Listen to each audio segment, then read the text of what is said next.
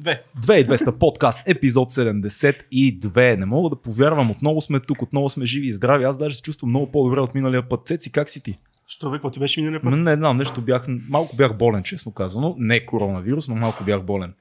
Е, ти сега вече съм здрав. Да, Сега ние, вече съм ние здрав. скарахме 3 часа заедно, а този подкаст има чу, че никога няма да започне. Да, така е, между другото. Днес на гости е един мой приятел, режисьор, предприемач, а, творец. А, а, толкова много неща мога да кажа за него. Син на Людмил Стоянов, Ради Стоянов, ние на гости. Ради, как си? Много добре. Много ми е приятно. Добре заварил съм. Режисьор може би още не е. Е, млад режисьор си, имаш Рано е филми. да се каже, имаш да. филм. Да. Имаш филм, имаш късометражния филм 17 с Владо Пенев. Да. Завърши в класа на Георги Дилгеров. Ти си истински режисьор от всякъде в момента. Да, в интерес на истината още не съм завършил, защото е хубаво си студент, като Ти дълго време изкара студентство, между другото. Да, не, между другото сигурно вече е четвърта година, защото неговия майсторски клас всеки път е нещо ново и различно. Мгм. Нови идеи се слушат, нови примери се дават и общо взето е нещо, което присъства поне веднъж в седмицата ми е много интересно. М. Не виждам никакъв смисъл да го прекратявам. Това, което е интересно за теб е, че ти по някакъв начин разделяш творчеството от това, което правиш за пари в живота си. И ние сме си говорили много пъти с теб за Да. това нещо, че не искаш артистичните ти занимания и това, което правиш като режисьор, оператор, да, да го наречем така кинозаниманията ти, сценарист и така нататък, те да бъдат покварени от а, задължително желанието за пари. А работиш друго нещо, занимаваш се с недвижими имоти, с бизнес, Да. имаше фризьорски салон по едно време. Да, още го има.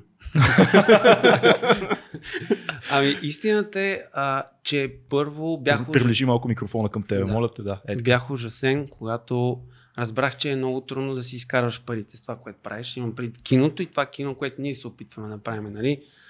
А, Чакай, кое е това кино, което ние се опитваме да правим? Дай за зрителя да, да стане ясно. Лично аз, нали, Да. смятам, нали, хората, с които съм се обградил, нашия екип, ако мога така го нарека, са, как да кажа, а, филми, които могат да се нарекат творчество, филми, които ще ти дадат а, поле и тема за размисъл, филми, които по никакъв начин не са от масата комерциални филми, които са лесно смилаеми и така нататък. Просто най-точната дума, може би, е автентични филми, съобразени по някакъв начин с, според мен, с фундаментите, които са ни заложили класиците режисьори Да. ти ги знаеш много добре. Мгм. Та, такъв тип филми, които за мен са почти на, особено в България, не на изчезване, а въобще трудно може да ги видим някъде. Авторско, авторско кино. Ами авторско е силно казано, защото авторско, доколкото знам, трябва да е лична твоя идея, пък някой филм може да е повлиян от някой писател и така М. нататък. По-скоро как да кажа, без да прозвучи естетическо кино или творческо, такъв смисъл. Дай, дай пример с български филми, които по някакъв начин ти би определил като естетически в, в категорията, за която говорим в момента. Къде ме фърли сега? Това е 2200 подкаст. Ами, добре, ще дам. А, няма значение от кога е филма, нали? Стар филм и така нататък. Първото нещо, за което се сещам лично на мен, не че е моят професор, просто филм, който мога да дам за пример, нали, да се защита, е Авантаж Да, на Георги Дюгеров, който просто аз, с големия Русичанев. да, Да. а, включително един от последните му филми, Буферна зона. да. И съответно, естествено, има и други български филми, не казвам, че само неговите са добри, но може би са назад във времето. А сега някакси им чувство, че съвременното българско кино се опитва някакси да догони. Гледа ли бащата? Не, на не Петър съм. Вълчанов и Криси Грозева новия филм. Аз го гледах страхотен. е. ще Много го ми гледам задължително, но не мога нищо да кажа, не съм го гледал. М. Има ли някакъв начин това, този тип артхаус, това фестивалното кино по някакъв начин, някакъв commercial success да има в някаква форма. В смисъл да се продаде по някакъв начин на публиката и да се каже, този филм е толкова добър, защото, примерно, и Много тя добър аудитория да го гледа. Значи този въпрос се задава още от времето на Тарковски, смятате, когато е имало Тарковски, самия той е задавал въпроса защо хората искат да гледат кино на нали, лесно достъпно кино, М. да го наречем комерциално, не искат да търсят творческото, духовното, естетическото, което ще докосне. И как ние да ги накараме? Това е много добър въпрос. Но това време, за което той е говорил, а, са пускали Бергман, Сара Банд по национален ефир. И в Швеция, примерно, не е имал жив човек на улицата. Всички се прибирали да го гледат. Някакси е било много по-лесно, някакси това е било киното, което се е излучвало в по-голяма степен. Естествено, пак е имало по, да го кажем, елементарни филми и така нататък. Може би просто трябва все по- по-често и по-често да се прожектират и да се търсят такива филми, да се правят безплатни прожекции, просто да стане модерно. Да. Но то е много интересно, защото ние точно преди около половин час с Цето си говорихме нещо, че всъщност много от хората, които приемаме за легенди в киното, като даденост ги приемаме, те не са били задължително признати във времето, в което са творили. Повечето. Един Тарковски, знаеш колко трудно се е справил с това да съществуват филмите му и колко тежко е приемал. Дори много хора казват, че той реално умира от рак от мъка за всички проблеми с проектите и финансирането си в Русия. А, Куросава не е бил признат в Япония много дълго време и се спасява благодарение на американски режисьори.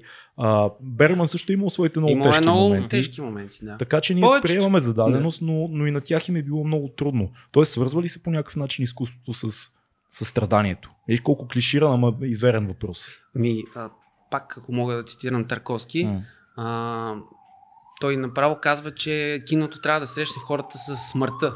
Киното, нали, трябва да срещне хората, ма смъртта не е буквално. Колко е смисъл, това да го разбира се. казваш или Драматично, нека- да. Аз чуих Цецо, защото така погледна, нали, какво казах. А, да, със смъртта, нека хората не прият буквалния смисъл смъртта, с това какво отвъд от това, в което сме свикнали да живеем в коридорите, нали, да се отварят нови пътеки, да търсим нов, нови пътища, ако искаме да речем към Бог, към нас, към... да гледаме нещата различно.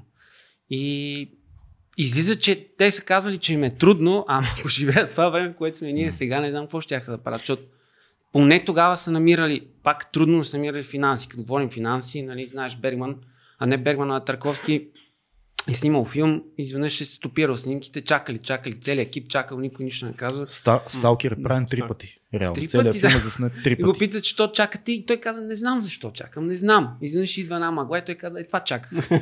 И Дай снимай. Боже, всеки му този лукс. Да, нали.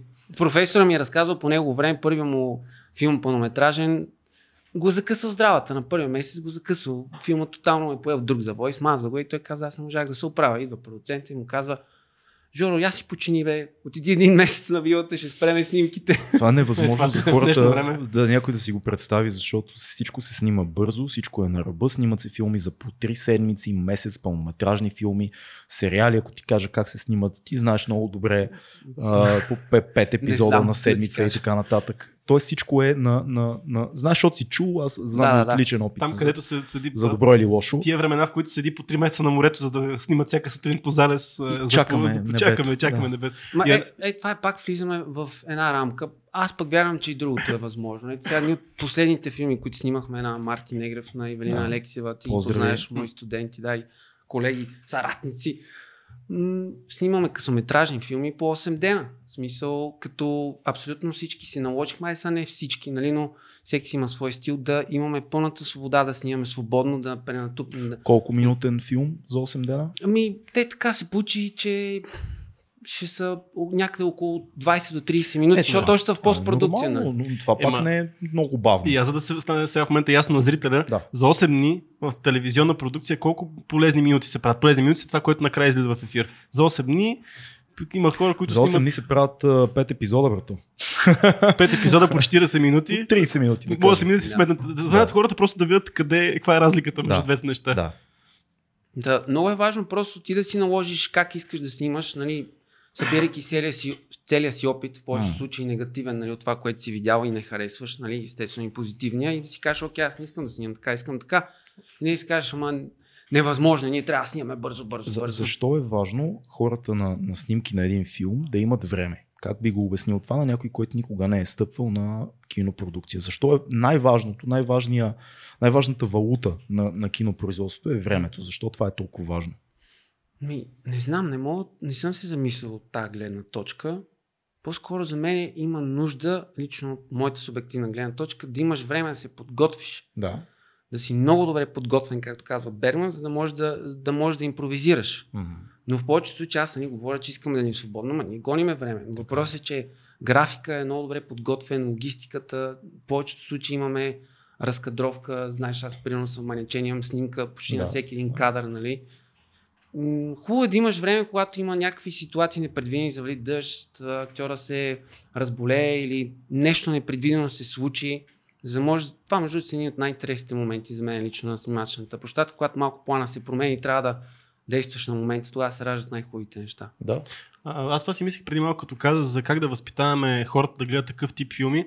А, аз се замислям, че едни платформи, които в момента са много Има, популярни, да, като има. Netflix, като Netflix и HBO, смисъл, в Netflix, примерно, има супер такива някакви филми от началото, от края на 2000-те години, не знам си какво си, където са безумно, безумни филми, общо взето има там, които струват със сигурност много пари да се, да се закупят, нали, да са в тази платформа. А също време има филми класики, които със сигурност вече ще е много по-ефтино да са в тази платформа, а ги няма там. Поне аз, аз като отворя каталога на Netflix, в филмите не виждам нещо, което така да ме хване Класика. като класика, класика. Нещо Ми, няма. странно няма. е. Има, примерно, някакви американски класики се фащат там, но до Да, там. аз точно да, защото преди затова съм търсил, ама малко не съм попадал, Да, примерно. а това е много Под трудно. прикритие беше в Netflix. Българска телевизионна класика. Българска телевизионна. Ама да, не, ма, защото ти докато си цъкаш Аз съм тъпите. бил статист под прикритие. Ти си бил навсякъде. като Слагал съм камера. Бях, бях под прикритие под прикритие. Аз снимах съвсем скоро с а, фокус полура. Един от фокус полурите на, на подприкритие Симеон Керме- Кермекчиев, оператора. С него снимахме една продукция. Много, много як оператор, който знае бързо, знае и бавно. Да. Реално. Ей, ми това е хубаво, ако можеш да лавираш между двете неща. Аз лично не мога. Добре, де, а, ние хубаво си говорим за кино и хората си, нали, си викат тия път сноби, гадни тук, какво, какво ми обясняват за бавното снимане и там неразбраните фестивални филми и да ръбърят два чадъра. Всичко това е много хубаво. Само, извинявай, че кажи. прекъсвам. Много е грешно казани фестивални филми. Така е, точно на там отивах, но кажи го ти. Защото там има живи хора за това. Ми не, то дори вече по фестивалите е трудно да се, се вкарат филми, които са просто истински автентични. Т.е. режисьора, независимо как, по какъв начин, е искал да каже и да направи това, което му е интересно. М. Ето, примерно, моя филм 17, който ти спомена, да кажем, ако може да вкараме Жан, защото това според мен е ограничение Мгм. да вкараш един филм с Жан, е да кажем мистерия. Ми никой не го интересува тази мистерия, никой не го интересува това нещо. Няма някаква тежка социална драма, която по някакъв начин политически да е актуална.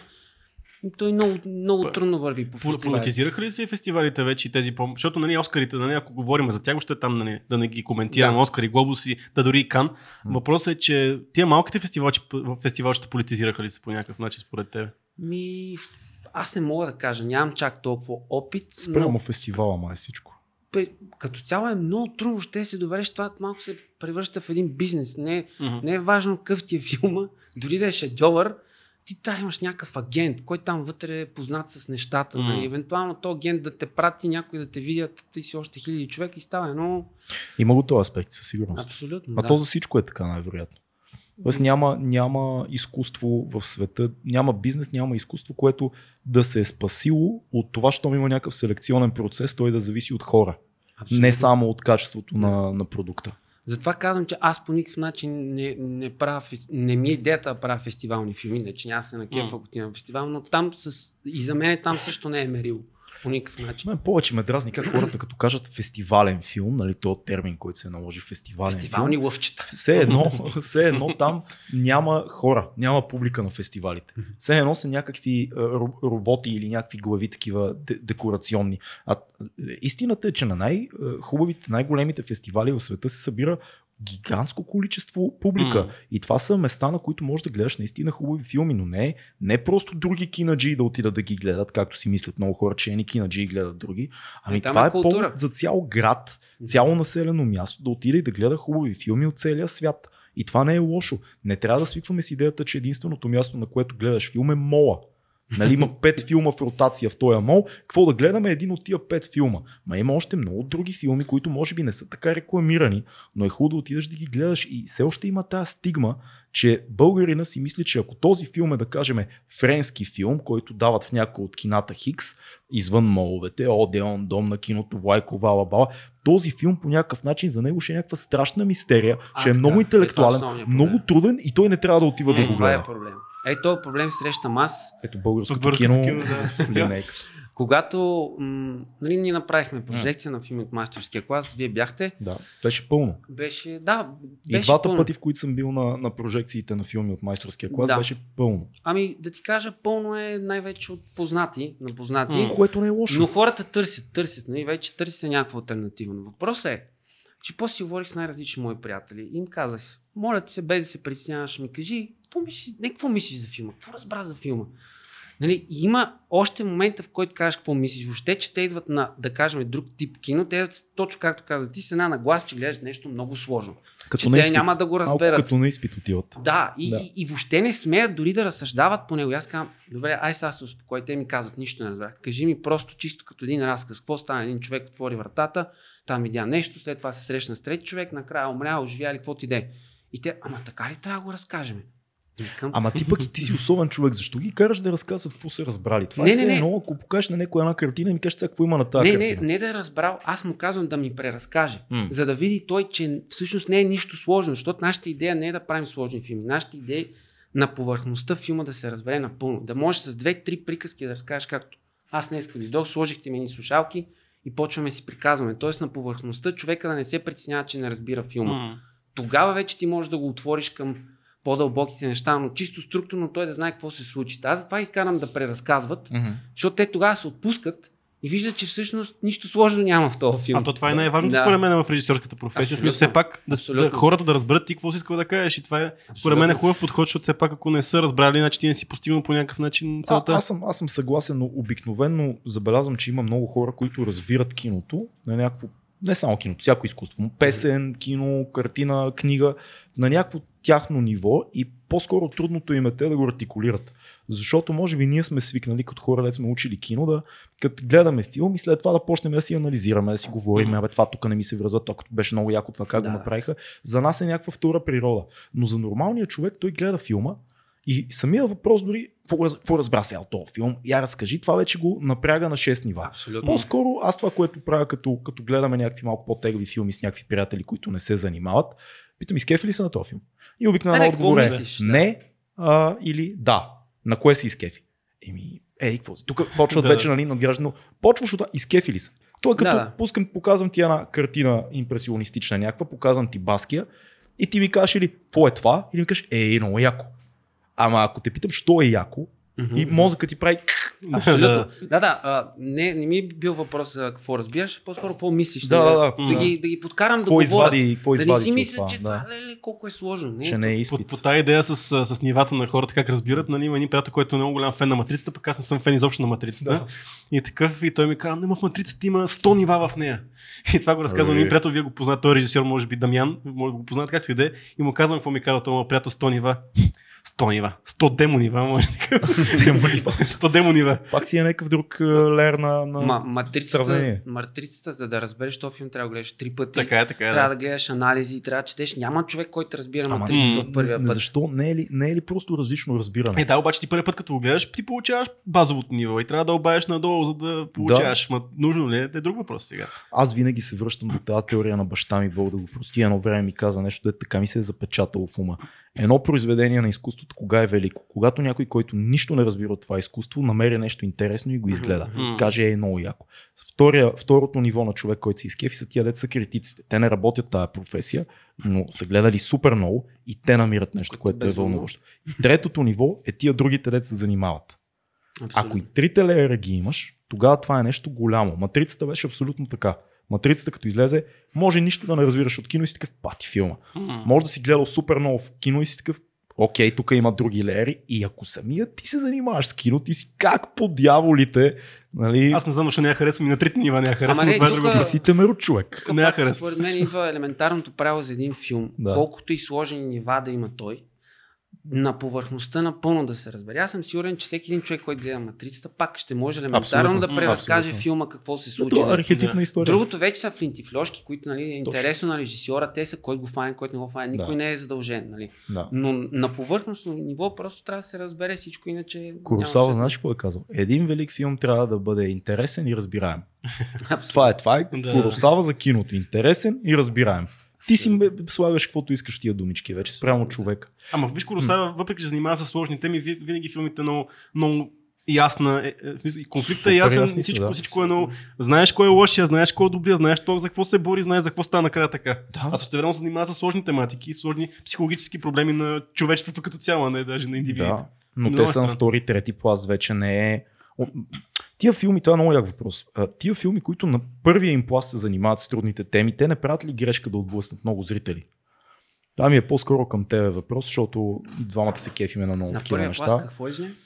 Дали не е грешка, ако на първия пласт са най-трудните теми? най-психологически изследвания mm. и така нататък. Дали това не трябва да е второто, третото нещо, а опаковката на филма да е една много ясна история? Абсолютно. Като разбира се, всеки режисьор си има свой стил. Но дори най-сложни, да кажем, примерно Тарковски или Антониони, които всички хора си мислят, че това е мега сложно. Mm. Нали оставам на страна огледал, защото този филм той решава на монтаж. Mm. Той, той е наистина мега сложен и труден за разбиране. Но всичките им други филми всъщност отново се вършваме на, на първо ниво, имат елементарни неща. Дори Антониони, който е един визуалист, разказва тотално визуално, около 50 пъти във филма му се съобщава какъв е случай на персонажа, защо е стигнал до това ниво. Като войсовър. Да, като voiceover, абсолютно. което, и... което е най- най-слабия подход по принцип. Виж колко велик режисьор работи с voiceover. Ами да, то, voiceover се води, че е патерица, но също време пък един много добър пенис. Вин, нали, Вен, Вин Вендърс е също нещо. Той много използва voiceover да. и, и, виж гигантски режисьор, един от Тоест, аз не знам някой велик режисьор, който толкова... Айса Бергман, примерно. Ма Бергман в повечето му филми той влиза в психологизация. Той да той влиза в персонажи, които в повечето случаи са заможни на някакъв висок ранг в иерархията, така да кажем, и изследва психическите им състояния, освен а, срам, а, mm. филма, който ще коментираме евентуално. И там това си е неговата стилистика. Ти отиваш при Бергман, знаеш, че този филм ще даваш. Да. А, този филм ще гледаш. И затова повечето режисьори имат един пенис, които е така между другото се запал, запалват хората по кино, като им разкриваш като тайните да. на кино. Така моят професор ме е запалил по кино, като ми издава тези пенизи. Та, те имат камертон се нарича или камератон, не знам, така и не запомних точно правилни, правилната дума, в която ти горе-долу задаваш едно темпо и начин по който ще разказваш във филмите. Примерно никога няма да забравя на Търковски огледало. Между другото, приканвам зрителите да гледат този филм, за да разберат филм. за какво говориме, не просто си приказваме. Филма започва с един етюд, който няма нищо общо с сюжета до края на филма. Едно момче, което явно има някакви умствени проблеми, по някакъв начин изостанал. Заеква. Заеква, не може да седи на едно място и някаква там дъскалица, учителка Леличка, седи и му казва, кажи как се казва, той едва си казва името, едва си прав, трепери през цялото време, при което тя изведнъж го фаща, почва нещо да го стиска и почва да му повтаря. Ти от тук нататък ще си кажеш името, без да зекваш, без да трепериш, сега ще бутне, няма да мърнеш и той изведнъж почва да си цитира името, без да зеква, седи така здрав като един мъж и бам започва филма който няма нищо общо с това. Ще ти викаш, какво стана сега, какво, какво, какво каза Де, Демонстрация на съветска психологическа да. техника. да, и, и, аз такъв, нали, професора, като го пусна този филм и ни пусна това, е, това е камертон. Сега какво разбрахте и всички си биеме по главата mm. и ще нали. И всъщност режисьор иска да каже, че в този филм той няма да зеква. И ще говори за нещата, които принципно по това време нали, не е било удобно да се, да се говори. И ти някак си се настройваш за това нещо. Нали. Та, според Ако е разбереш важно. какво имам в предвид. Ами това, затова не, това не става от едно гледане. В смисъл, както една творба, каквато и да е, не можеш да гледаш веднъж и да си кажеш, вау. Да. Можеш, но трябва да се гледа няколко. За киното е ужасно това. Аз не, аз не, не, не мога да разбера хора, които казват, гледах го този филм. Айде да гледаме този филм. Това съм го гледал. Добре, да, любимите ти песни поведнъж ли ги слушаш? А, така. Пускаш си песента да. и, или любимите албуми, айде, защото албумите са по-дълго нещо, по-голямо, 40 минути час. Веднъж ли слушаш любимия ти албум? Знаеш какво се замислям, че всъщност хората имат нужда от тези теми, които кажеш и да разберат нещо, но много малко хората се обръщат към киното, за да, ги, за да, се, към, за да видят тия теми общо. В смисъл всеки се обръща към литературата, а не а гледа киното като някакъв ентертеймент единствено. Mm. И това са, според мен, масовите зрители на, на киното са такива. Просто отиват и ще гледаме Трансформърс днес. Смятам, че трябва да има дискусии. Mm. Дискусии, които да се обсъждат такива неща. Примерно, Дом на киното и София Филм Фест правят една много яка организация, София Филм Фест за учащи mm-hmm. и деца. Да. И студенти и ученици абсолютно безплатно влизат. И там се пожертират само качествени филми, смея да твърда, стари, нови, съвремени, в които след всеки филм има дискусия. Дали Георги Геров професор ще излезе, дали асистентката му, дали режисьора на филма, като се вадят едни много сериозни биографии на режисьорите, анализи на режисьорите Тоест, те, те дават на тези деца и студенти, между залите са пълни, наистина. И децата не ги е срам да питат. Някак са ги предразположили. Не те е срам, бе. Най-тъпия въпрос да имаш да зададеш, задай го. Не си мисли, че е глупав. И те задават въпроси. Някак се отваря една картина, вече ти почваш да гледаш киното по различен начин. Аз няма да забравя. Веднъж обсъждахме на Ларс фон Триер Breaking the Waves филма. В който филм от време на време главната героиня ти си го гледам. Нали, така, Кой беше. Breaking the Waves? Breaking the Waves става въпрос, уф, главната актриса е много известна, но аз съм много с имената. А, това този полусупергеройския ли му беше? Не, не, не. той е много стар. И виж, Жъл, жълтия ли беше Breaking the Waves? не. А, е, Става въпрос за едно много изолирано селце, които има много съкровени вярвания. Там принципи, закони, нали? Е, мисля, че се сещам, да. да, така, да, много знам. религиозни, жените не трябва да работят, само мъжете работят, не трябва с никой външен да се срещаш. Та главната героиня в крайна сметка се залюбва с един външен, който работи в океана, нали, вади М. петрол.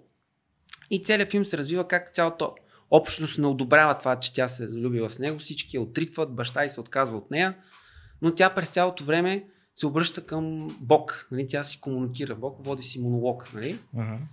И в крайна сметка, през цялото време, нали, няма да разказвам целият филм, от време на време актрисата поглежда към камерата. Директно поглежда към камерата.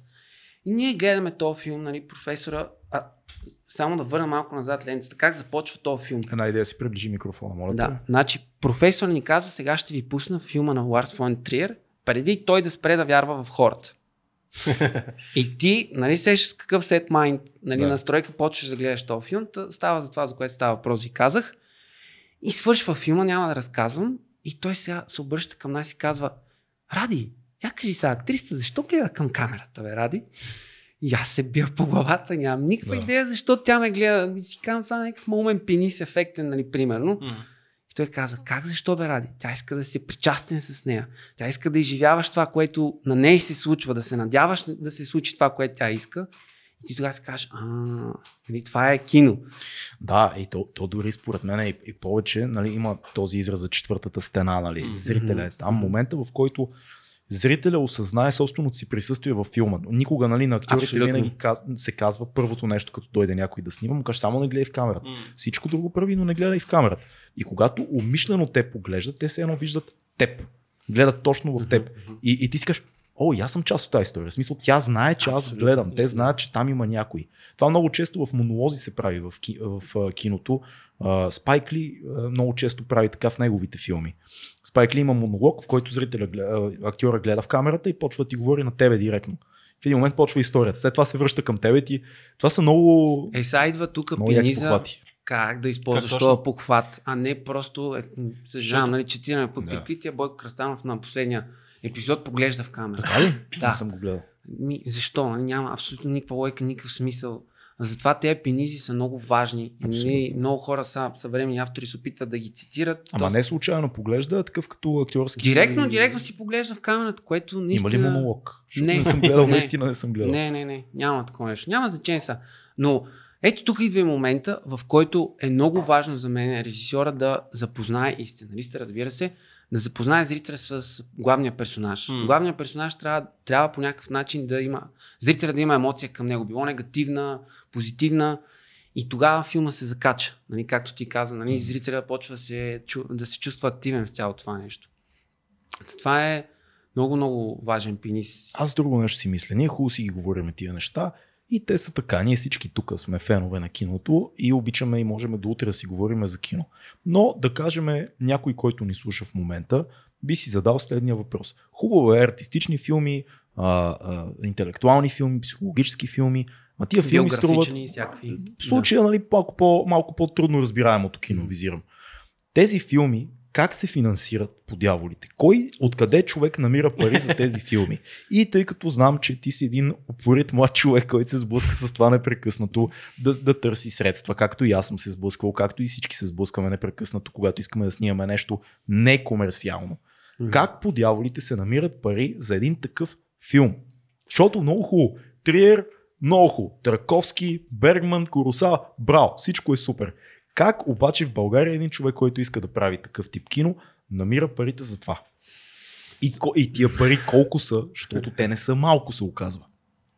Ами, а, не знам, това е много, много сложен въпрос. А, но, Да. сега все пак аз, до, сега. сега, до сега моите филми се водят, нали, аз все още се водя студент. Това, когато си студент, а, буквално ти се водиш милионер, в кавички, защото м- м- при мен почти винаги 90-95% от екипа участва абсолютно безвъзмезно. Като говорим актьори от ранга на Владо Пенев, който не само, че участваше безплатно, ни отдели общо 11 дена, от които 8 поредни. Добре, да, Без да хубаво, вземе една стотинка. хубаво да кажеш на, на уважаемия зрител и слушател, като професор Вучков стана с годините, майка му стара. С годините. Чакай, бе, къде тръгна? Да, 50 хубаво, е- хубаво е да кажеш, че те хората играят безвъзмезно за, за студентски филми, но това не значи, че бюджетите са Това леки. ще стигне до там. Да, ще стигне и до да. там, разбира се. Не спестява и нищо. Затова казвам Владо Пенев, който може би има един от най-сериозните хонорари, нали, ако трябва да го ползваш като актьор Владо в е страхотен платено актьор. кино. Да. Та, аз съм стигнал до този момент, в който просто ние успяваме да заразиме хората с идеите, възползваме се от това, че сме студенти, пак се фърлят купища пари, нали, купища пари, говоря, за, за тук са ужасно много пари, за киното са едно нищожество. И а, още не съм се сблъскал с момента, в който ще трябва да, се, да търсиме Да, финансиране. да, дай да добиеме на хората още малко Да добиеме представа да на хората. Един, Един- един късометражен студентски филм, колко пари грубо струва? Зависи. Зависи как подходиш. А, но, примерно, една камера, един пакет камера, ако трябва да наемеш, говорим професионално, не като студент, знаеме, че първоначалният пакет е нещо от сорта на от 1000 евро до 700 евро, па може и повече да стигне. Говорим пакет На камера ден. на ден. Това е Точно хубаво така. да го кажеш на ден. Като отделно, това е много хубаво да запознаем с зрителите. Има Защото хората не ги знаят тия Да, неща. Абсолютно, да. Има осветление, което се наема. Само един стереопор, светоотразятел, който реално струва си 50 стинки, е, е примерно 5 евро на ден. Да не говорим за кранове, които са по 120 евро на ден. Да не говорим, че един асистент оператор е примерно 300 лева до 300 евро на ден. Не, и нека, вече да, нека почваме... да кажем, че от твоя опит, моя опит и на Цецо опита и на Фил, можем спокойно да кажем, че един късометражен студентски филм, в който много от хората не взимат пари, струва в рамките на десетки хиляди левове. 30 хиляди. Това е без да се плаща на много хора. Да. Да, когато един късометражен филм се плаща на всички, това вече отива към 50 хиляди и нагоре. Това е хубаво да се каже. Ми- Може да стигне много, но да кажем, човек може да се справи в рамките на Стават между... 6 цифрени числата, Така. вече. Тоест, един пълнометражен филм, когато на някой, някой чуе едни скандализиращи суми, как някой ще снима български филм за 1 милион лева и си представя някакво невероятно а, такова, някаква оргия с алкохол и пари. Всъщност тия пари за 1 милион лева не, не стига за нищо, а в България дори е по-тъжно, защото много от филмите се правят за между 300 и 600 хиляди лева. Абсолютно, да. Което, а, това е много интересна тема, която отваряме. От една страна, ти ограничаваш твореца по този начин, нали? защото аз мога наистина, истински да искам да направя един филм, който ще ми струва тези пари, защото за жалост този бизнес е толкова скъп, те го направиха в бизнес. Е, това е другото лошо. М. Да. От друга страна, там и момента, че ти, ние трябва да сме много отговорни като творци какво правим нали, с тези суми. Дори е само 300 хиляди, тя е, не е малка сума. Нали. И тук идва момента, защо е толкова скъпо това кино? Да. Защо е толкова скъпо? Аз не смятам, нали, тук ще бъда оплют сериозно, че един оператор, режисьор и каквото е, трябва да взима по 1500 лева на ден. Аз мисля, че това не е. При положение, че на терен ти е осигурена храна, спане, ти нямаш реално почти Не никакви мислиш, разходи. Че, не мислиш, ли, че логиката на такова заплащане е, че един режисьор, оператор, озвучител не работят както другите хора, да кажем 20 дена в месеца, а работят, да кажем, 2-3 сериозни проекта в годината. Мгм. И всъщност подготовката, труда и, и, и, и, следствието от тия проекти трябва така финансово да имат логика за този човек, че той да може да изкара Разбира с се. 2-3 проекта годината. А не, нали, това е фриленс работа, това е несигурна работа. Тоест, идеята е един оператор да взима примерно 1000 или 1500 на ден, е, че той ще има 20 дена този проект и след това може 3 месеца да няма работа. Абсолютно прав си. И тук се стига до това да седнеш да сметнеш. Нали, аз не казвам да взимаме по 50 лева на ден, Да. но къде, къде е средата? Да, Да, този да, човек да. ще може да се изхранва с това нещо, да взима добри пари за напред, Да. защото ако съвсем хипотетично говоря, не са правилни цифрите, примерно ако един филм платен струва 2 милиона, ако всички вместо примерно 1000 лева на ден взимат по 500 лева на ден, които М. не са малко пари, съвсем хипотетично говориме, ще останат пари за още един филм. Нали, ако и така, сякаш ще може да се снима повече и да има повече работа. Нали. Като това не съм го изчислил, нали, не мога да го докажа, но ми се въртат някакви такива неща, когато че такива големи пари се въртат там, че някакси малко приемливо, ако се ограничат, ще има пари за Ама, повече ама неща. те големи ли са наистина? Защото аз сега се сещам един мой преподавател, който засне филм за Балканската война игрален. Страхотен филм. Мгм. А, бюджета на този филм, доколкото знам е, дано не бъркам, Светли нали, Овчаров. Светли Овчаров, Да. професор Овчаров, който засне филма. Врагове. Да. Това е един страхотен филм, аз много, много, много го харесвам. Този филм, мисля, че беше между 2 и 3 милиона, нещо е такова му е а, официално беше бюджета. Мисля, че те го направиха за, за милиони и половина. Мгм. Дано не бъркам, извинявам се ако бъркам, но нещо такова беше. Много хора си казват, уоу, сериозни цифри за български филм. Това е исторически филм за Балканската война. Има епоха, да. война по време на филма. А, режисьора на филма, когато излезе след премиерата да каже няколко думи, аз го познавам доста добре, смея да твърдя, той а, буквално излиза като човек, който самия той излиза от война с този филм. Хм, Да, да, то си И, личи. и в едни истински условия в Европа или в а, Штатите, такъв филм би струвал между 30 милиона и 300 милиона. По-скоро по... Да. в горната граница. По-скоро по-скоро нагоре. 300 да отидем. Да, ние правим в България такъв филм за милион и половина, два. Никой не го гледа. Не знам къде мина този филм. Не знам как, как, какво се, къде Аз изобщо... го гледах някъде на такава Аз го гледах дома на киното, Да, някаква да. локална прожекция. Да. Никой не знае според мен за този филм. Филмът е супер Ами, добър, с а защо? брутални български актьори, с а, Валю Ганев, с а, Иван Бърнев. Иван Бърнев. Всички, всички, които играят кино в България са в този филм. Актьори, и с Цеп. да. Даже а, Асен Блатечки играе главна Да. роля в филма. А, всичките актьори са имена, няма никой случайен. Въпросът е какво по дяволите трябва да стане, за да може тия филми да се гледат. Момента идва, че а, пак казвам, И ние къде имаме- отиват тия, тия инвестиции? Защото той, окей, той е успял да го направи този филм. Спечелил е НФЦ, е страхотен филм, парите са напълно оправдани за мен. Но това е толкова трудно ти да финансираш такова изкуство, особено когато става дума, както каза ти, за по-трудни филми, като не ни говорим си Бергман, Тарковски и така нататък. Как един млад български режисьор, ти си в това положение, аз съм в това положение, как ти намираш силите ти да изкопаеш някакви безумни пари, които знаеш, че са недостатъчни, изглеждат много, не стигат за нищо и ти трябва хем да се изхранваш, хем да го работиш, хем някакъв творец, който е в теб да се изрази. И някой да го гледа след това, Ами, то няма кой. Тук идва момента, в който просто, както казва Тарковски и повечето режисьори, ние сме длъжни. Това е нашата съдба, това е нашата професия. И ако се фанеме за реалността, тя само ще ни смачка. Факт. И просто е тия неща просто трябва да изчезват от съзнанието за мен един творе- творец и при мен просто наистина Как, се случва как така. изчезват ради като пари трябва? Ами, то не е ето- като да пишеш книга или да Аз бях обявен а, за Луд да снимам а, филм 8 дена в Банско с условна тематика, с Владо Пенев в главна роля. Да. Нали, бях, беше ми казал няколко пъти просто да се откажа от това нещо. Не, Да. че това нещо се случи. Следващия филм, който правихме на Евелина Алексева, нали, сценарист на моя филм и режисьора на този филм, за който говоря, ние отидохме на 1000 и кусор километра в а, Гърция, над 1300 км на, на юг. Отново бяхме обявени за луди, но някак си се справихме, успяхме, естествено. Тук почват ни пари от мама, тати, от тебе, М. какво си събрал, всички помагат и така нататък, но накрая се случва това нещо. Смятам, че докато подхождаме с всеки един проект по този начин, нали, той филмът те води и ти дава отговори. Нали? Мащаба се а- променя с времето.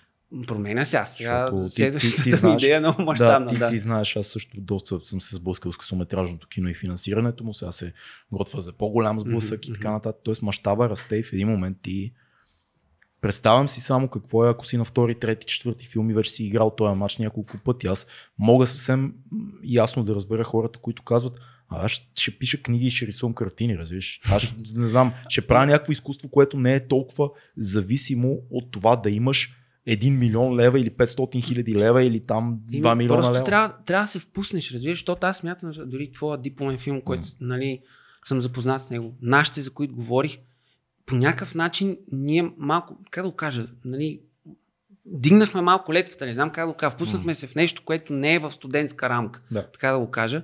И ето, че се справихме там с това нещо. Е, сега идва следващия етап, в който трябва да търсим финансиране, което да, нали, да сбъднем филми, които искаме да снимаме като професионалисти, а нека ще стане. Ще, ще се намери начин. Дали ще търсят пари в чужбина. Много вече български режисьори са постоянно в копродукция с чужбина. Постоянно. Ето, Иглика Трифонова. А, Иглика Трифонова, нейните филми, всичките ги казвам за добър български филм, че забравих да кажа. Ам, Асансьор за пациенти. Харесва ли ти асансьор за ми, пациенти? на мен много ми хареса. А, не ми хареса Но той пак филм. е филм, който нали си е...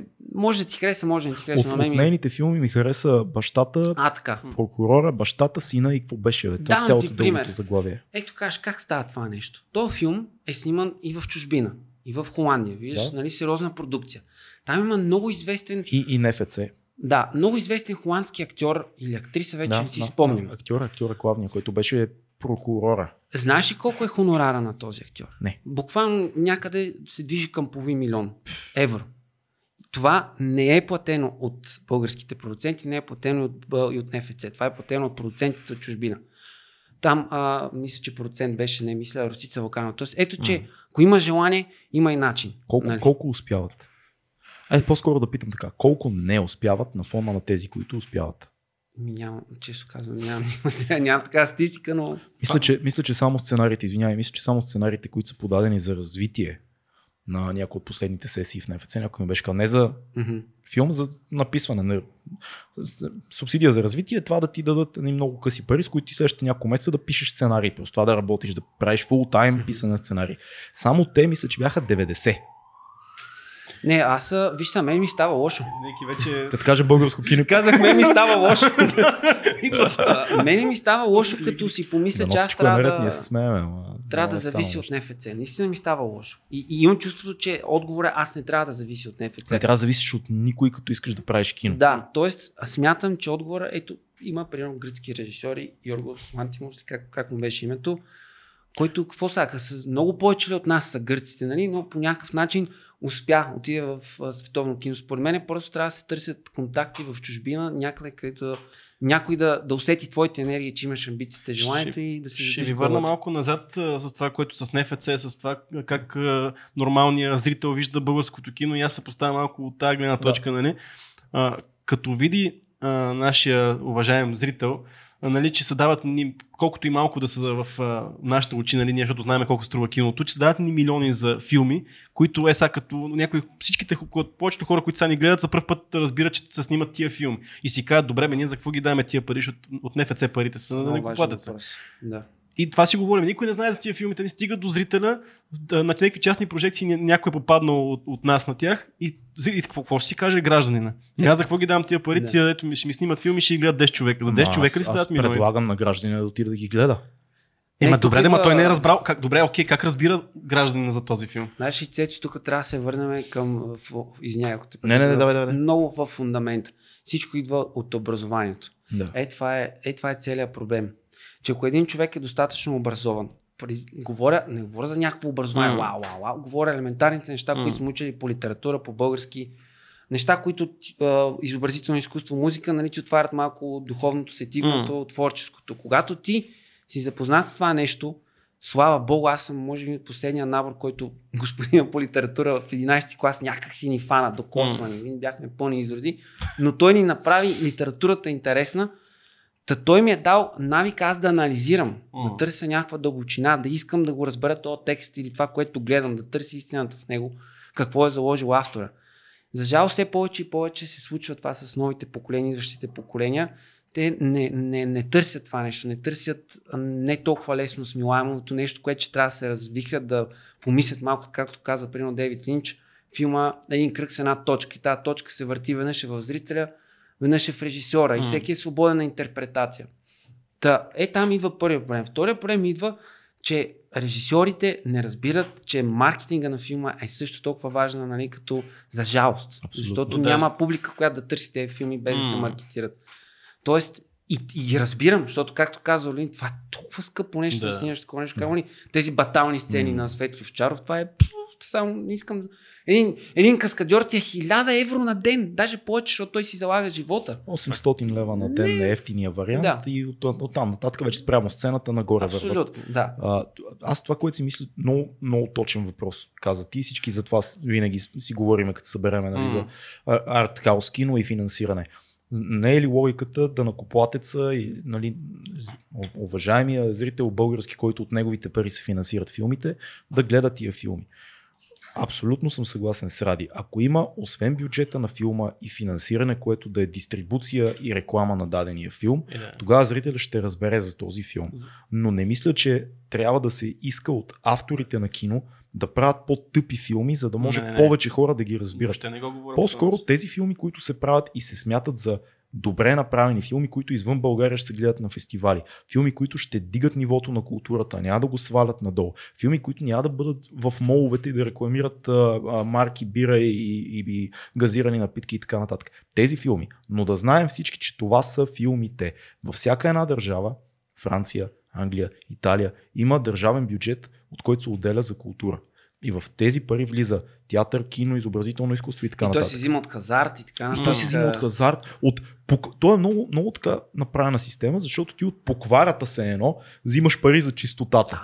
Все е много претенциозно звучи, но ако вземем от хазарт пари и ги вложим в българско кино, за да може това българско кино да е емблема на една култура, на една държава, тогава нещата ще бъдат много по-логични и всички толкова време се борят за това и този закон да се проведе. Значи и в момента има събития. български филми. Не, но трябва. Но трябваше, трябваше да е така да става. Ма не така, е. трябва, трябва да има някакво об- обединение в цялата работа, защото преди назад в соцвремето, ако мога така да го наречеме, хората са били обединени от това, че има цензура. Да. И а, това е предизвикало още повече режисьорите да се развихрят и по-текстово да Да. казват М. някакви неща, а пък зрителите са ги търсили. А сега има една свободия, сега има е- един разврат, хората са слепи и просто предпочитат материалното, да, да тече потока от материалното, а не търсят духовното, вътрешното. И за това пак се връщаме това, което подфанахме за мен, особено в един такъв малък град, една така малка държава, много, много лесно и много интензивно, според мен, зрителя може да се научи да има претенции и вкус. Да. Ако всеки един филм има дискусия, аз нали съм му казвал и на него, му е много интересно. Винаги има дискусия след филм. Това е едно от най-хубавите неща за мен. Анализи, дискусия, свободна, всеки си каже каквото мисли. Да, да потопиш човека в киното, дали му разкажеш какво се случва зад, зад камерата. Нали. Аз затова смятам, че всеки един филм трябва да има мейкинг. Тоест, нали, зад сцената какво се случва. М. Не, защото е много готино да ни видят как сме зад Алексата, а, а за да видите да се потопите и Ако не сме с с Алекса. да. И не, и не, и не с тази нали, една патосна музика, много такава, а да, да влеземе, какво говори режисьора на актьора, какво му говори актьора, нали, какви са трудности, те тези хора и да разбере, че нали, това е нещо интересно само по себе си. И смятам, че така зрителя може да и трябва да се пускат по мовете това в тези филми. Ма трябва, мисля ма трябва Са, аз Много имам проблем, сериозно, аз имам проблем да да не са само по моловете. Е, да. Нека да бъдат се. и по моловете, но да бъдат и на, на всякакви други места. Другото нещо, което си мисля във връзка с финансирането е, че много, много хора казват, ами защо ги, правите, защо ги правят тези филми, като те са много по-негледаеми? Защото точно това е логиката. Ако ти искаш да направиш много гледаем филм, много по-лесно е да си намериш пари за него от други места. Идеята на държавното финансиране и на и това културата да дава пари е да направиш филма, който не можеш да финансираш другояче. Филма, който няма компромис в него. Филма, в който се изследват по-дълбоките теми. Филма, който може да пуснем на публика извън България и да го оцени. Това е идеята на финансирането. Не ти да кажеш, моят филм е супер мейнстрим, искам 1 милион от държавата. И като ти е мейнстрим филма, върви намери да? някой спонсор, върви намери М. някаква компания голяма, която да го финансира. Не е ли логиката да кажеш, имам филм, който е много добър, но никой не би дал пари за него? Може ли да взема от фонда за култура, за да заснема този филм? И тук вече е ролята самото, самия фонд да ти каже, ти достатъчно добър ли си да го направиш това нещо. Мгм. И тук вече идват всички проблеми, нали, които има в всички системи за финансиране в България, че има кръгове от хора, едни, други, трети, пети и някакви е, такива да, неща, да. които са в цялото ни общество на 5000 Абе, нива.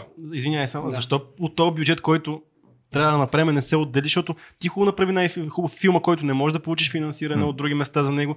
Обаче, какво си го направил за себе си? Не трябва ли от този бюджет, който е отделен, ти да планираш някакъв, някакъв, Да. някаква част за маркетинга, Принципно дори да си... има перо даже. Дори, Да, дори да да. жертваш някаква, дори да жертваш нещо във филма. Няма да го снима с Алекса, примерно да кажем. Не, че това е най-оптималното. Но, но въпросът е, че... Е, е, тук идва въпроса, нали, защото трябва ако ли никой да не го гледа, жертваш ако нещо? никой не го гледа, какъв е смисъл да си го Сега направил този филм? идва момента, в който а, вие знаете филма Дървото на живота на Денас Малик.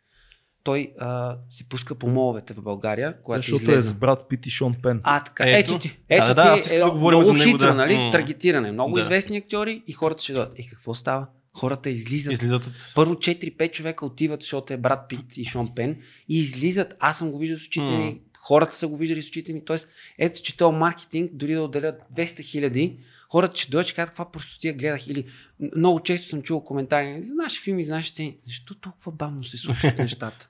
И, ама то нищо не се случи в тази сцена. Ама, а то се случват много неща, просто не са така. Трябва ли Нали- киното да обслужва зрителя? И до каква? Защото то трябва, Е. защото това е за гледане. Ами ти не го ли обслужваш, като му даваш хляб, като го чувъркаш, като бъркаш него, като му даваш някакви... Като говоря, не са, аз не говоря само за... Дори няма го на хаус кино. Аз примерно харесвам братя Дардем, които са тотално само социална драма, които абсолютно ясно, няма нищо скрито зад филмите ми. Един човек е наебан от системата с извинение и се опитва да се справи спрямо Мгм. проблемите си. Това не е някакво сложно Мгм. кино, но е мега истинско и мега автентично, с сериозни актьори и така нататък. аз казвам, че всеки зрител си има своя вкус, но, но те сами трябва да почнат да търсят. Ама лошото е, че така, са, така сме научени. На мен ми беше много трудно като малко, мога така да кажа, да гледам филм на друг език, освен американски. М, нормално. Ако чуех френска реч или германски, Да, да, о, да, да. черно-бял, леле, ужас. Да, да. Много трудно ми беше това нещо. Добре, че някак си попаднах по А терените. повечето това, хора са да. така. Повечето хора са И те, така. еми как ти като си им, само това им пускаш? Как да стане? Много е трудно. Или хората ще кажат, ма има интернет, търси си, ама аз трябва да те запаля, аз трябва да ти дам шанс, нали, да видиш дали това е твоето нещо и ти тогава да се, да се разтърсиш. Ма да здравото на живота, от другата гледна точка, пък там, нали, окей, много хора си тръгнали, обаче колко хора пък са отишли заради, а, заради Шон, Пен, Шон Пен и брат Пит, пък са, се, пък са останали и са изгледали филм и са намерили нещо в него. Така че има и другата гледна да, точка. да. Ами, това е, това, това е целта. Тези М. прожекции, за които говорихме, които Рин каза, че се пълнят залата, е, пак ти казвам, много е готино, защото те хора никога, повечето М. няма да отидат да гледат такъв филм, нали? Първо беше безплатно. Дом на киното ни даха абсолютно безплатно залата. Тоест, ние имахме колко 5 филма по 20 минути, нали, няколко часа гледаме кино. След това нали, имаше питиета и всеки беше свободен да говори с режисьорите или с който иска. Ако това се получи като някаква тенденция и Ако, хората... те, ако те си признаят, че са режисьорите на това. Защото аз, Да. аз съм виждал и такива те- случаи ние с колеги. Дали си направил този филм? Не, не, не. Той, той си тръгна. Той си тръгна. Ама, нали, излизахме съм, пред публиката Да, тогава. да, да. Тоест, ако почнеш лека по лека да интегрираш зрителя, да го запознаваш с тези неща, да им правиш интересни неща, да му, да му освободиш, да не говорим, че хората, така да кажа, на години, които са може би от старата школа, те харесват такова кино, те, те, те разбират, защото се, са заквасени с нещо, по, някакви по-стойностни неща. Имаш хора, които треваха и един млад човек и гледа една жена, която треве и си казва, що реве? Не си казва, бе, нещо аз съм пропуснал и почва пак да гледа, да задава въпроси. Това според мен и не е трудно. Ето, Виктория Радослава е една от, може би, най-добрите монтажистки в България. В момента организира има една организация, че име Сърцето. Тя прави субтитри на български филми за глухонеми. Нещо, което никой не прави в България. Да. Тя изведнъж фана и почна да го прави. А те ми писаха, между другото, от No Blink ми писаха за субтитри Да, на добри. помагат абсолютно. Изведнъж тя събира ни хора, самата тя всички го правят безвъзмезно. Шараут, шараут. Да, и ето, че това не е невъзможно. Колко му е да се събереме 10 човека, 15, 20, 30 да съберем някакви пари, да намериме спонсори, ни спонсори ще се намерят особено за такива инициативи социални. Ама това, това е супер смисъл. За такива неща се намират и, и стават и дискусиите. Въпросът е как се стига до прожекцията на филма, т.е. за снимането на, на филм. Това е, това е това, което мъчи повечето хора. Оттам нататък, в повечето случаи, ако си направил филма, на мускули можеш да избуташ някаква кампания и да достигне до някакви хора и дори чисто приятели твои в медиите да те поканят някъде да отидеш да, да има как да стане. Майната му в края на кращата ще кажеш, ще кажеш майната му, ще го качиш собствения си филм, ще качиш в интернет, ще се изпиратираш сам, просто да го гледат някакви хора. Още не съм го качил. Да, трябва време е вече. Да. Но аз по-скоро знаеш какво си мисля. Слушам те и си правя някаква ревизия на моя път, като започвах да, да се интересувам сериозно от кино, като бях 19-20 годишен, после няколко години по-късно в надвис и сега, значи последните 12-13 години задълбаване в киното. В началото имах много така по-мейнстрим представа за киното, после почнах да навлизам вече в а, а, Тарантино, нали, тия най-горните пластове, после лека по лека, Вин Вендърс, после се връщаш назад, Бергман, Тарковски, да, И се чувстваш благодарен. е, дълбаеш си, дълбаеш Да. си лека по лека. В един момент Бела Тар, имах честа да се запозная, да снимам с него и така нататък, но това, което е интересното, че в последствие, следващите няколко години, а, артхаус киното остава по-назад за мен лично като, като изразно средство, по-трудно смилаемото кино. И все повече и повече търся отговор, аз самия като творец, когато разказвам нещо чрез изображения, дали е късометражен филм, реклама, клип, филм и така нататък, как да бъде едновременно така, че аз да го харесвам и да има моите стандарти за кино, как да бъде обаче и разбираемо зрителя. Защ... И все повече и повече се възхищавам на режисьори, които успяват хем да, да развълнуват някой, който никога не е влизал в а, а, фестивална прожекция, хем да направят филм, който да, да ме развълнува мене, който съм гледал и, и, и съм срещал някой от най-бруталните режисьори на нашето време. А, и това за мен е изумително. Примерно, веднага ти казвам, един Клин, Клинт Иствуд, който прави едни много патетични филми на пръв поглед американски, но ти не можеш, не, ти трябва да си от, от камък да си, за да не се развълнуваш на филм на Клинт Иствуд и да не се изумиш как има пенис във филма, има страхотна актьорска игра, има послание на няколко нива и едновременно с това това нещо е супер занаячийско, Има художествената си страна, има и страната, в която обикновеният американец цял да гледа и Good morning, man, good morning. С а, тексаски, примерно, акцент. И, и това ме изумява. А, режисьори като Инерито, примерно. Алехандро Е, Инерито. е, това е по-добър пример, според мен. Това, това е различен пример, така Да. да кажем. Но един Инерито прави филм, който е, да кажем, Вавилон, който пак е с брат Пит и още един куп супер добри актьори, който филм кърти бокс офиси по целия свят, едновременно с това те вълнува, художествен, разбираеме и съм убеден, че тези хора правят много компромиси. Тези хора си казват това, ако е само за мене, аз ще го разкажа по един начин.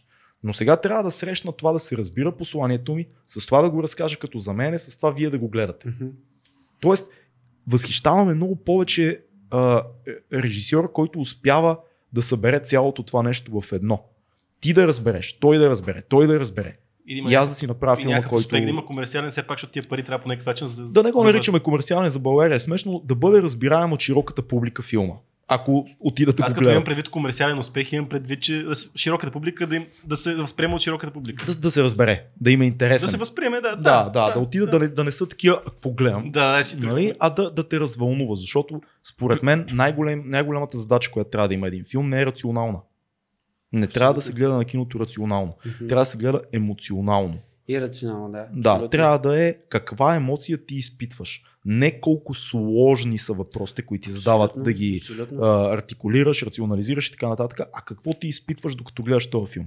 Тоест, ако ти успееш да го постигнеш, ти си свършил работата. Това е ти, зрителя да изпита нещо. И много често съм виждал зрители на, на прожекции, включително и на добри на, на нашия филм, съм се изумял, защото той е много бавен.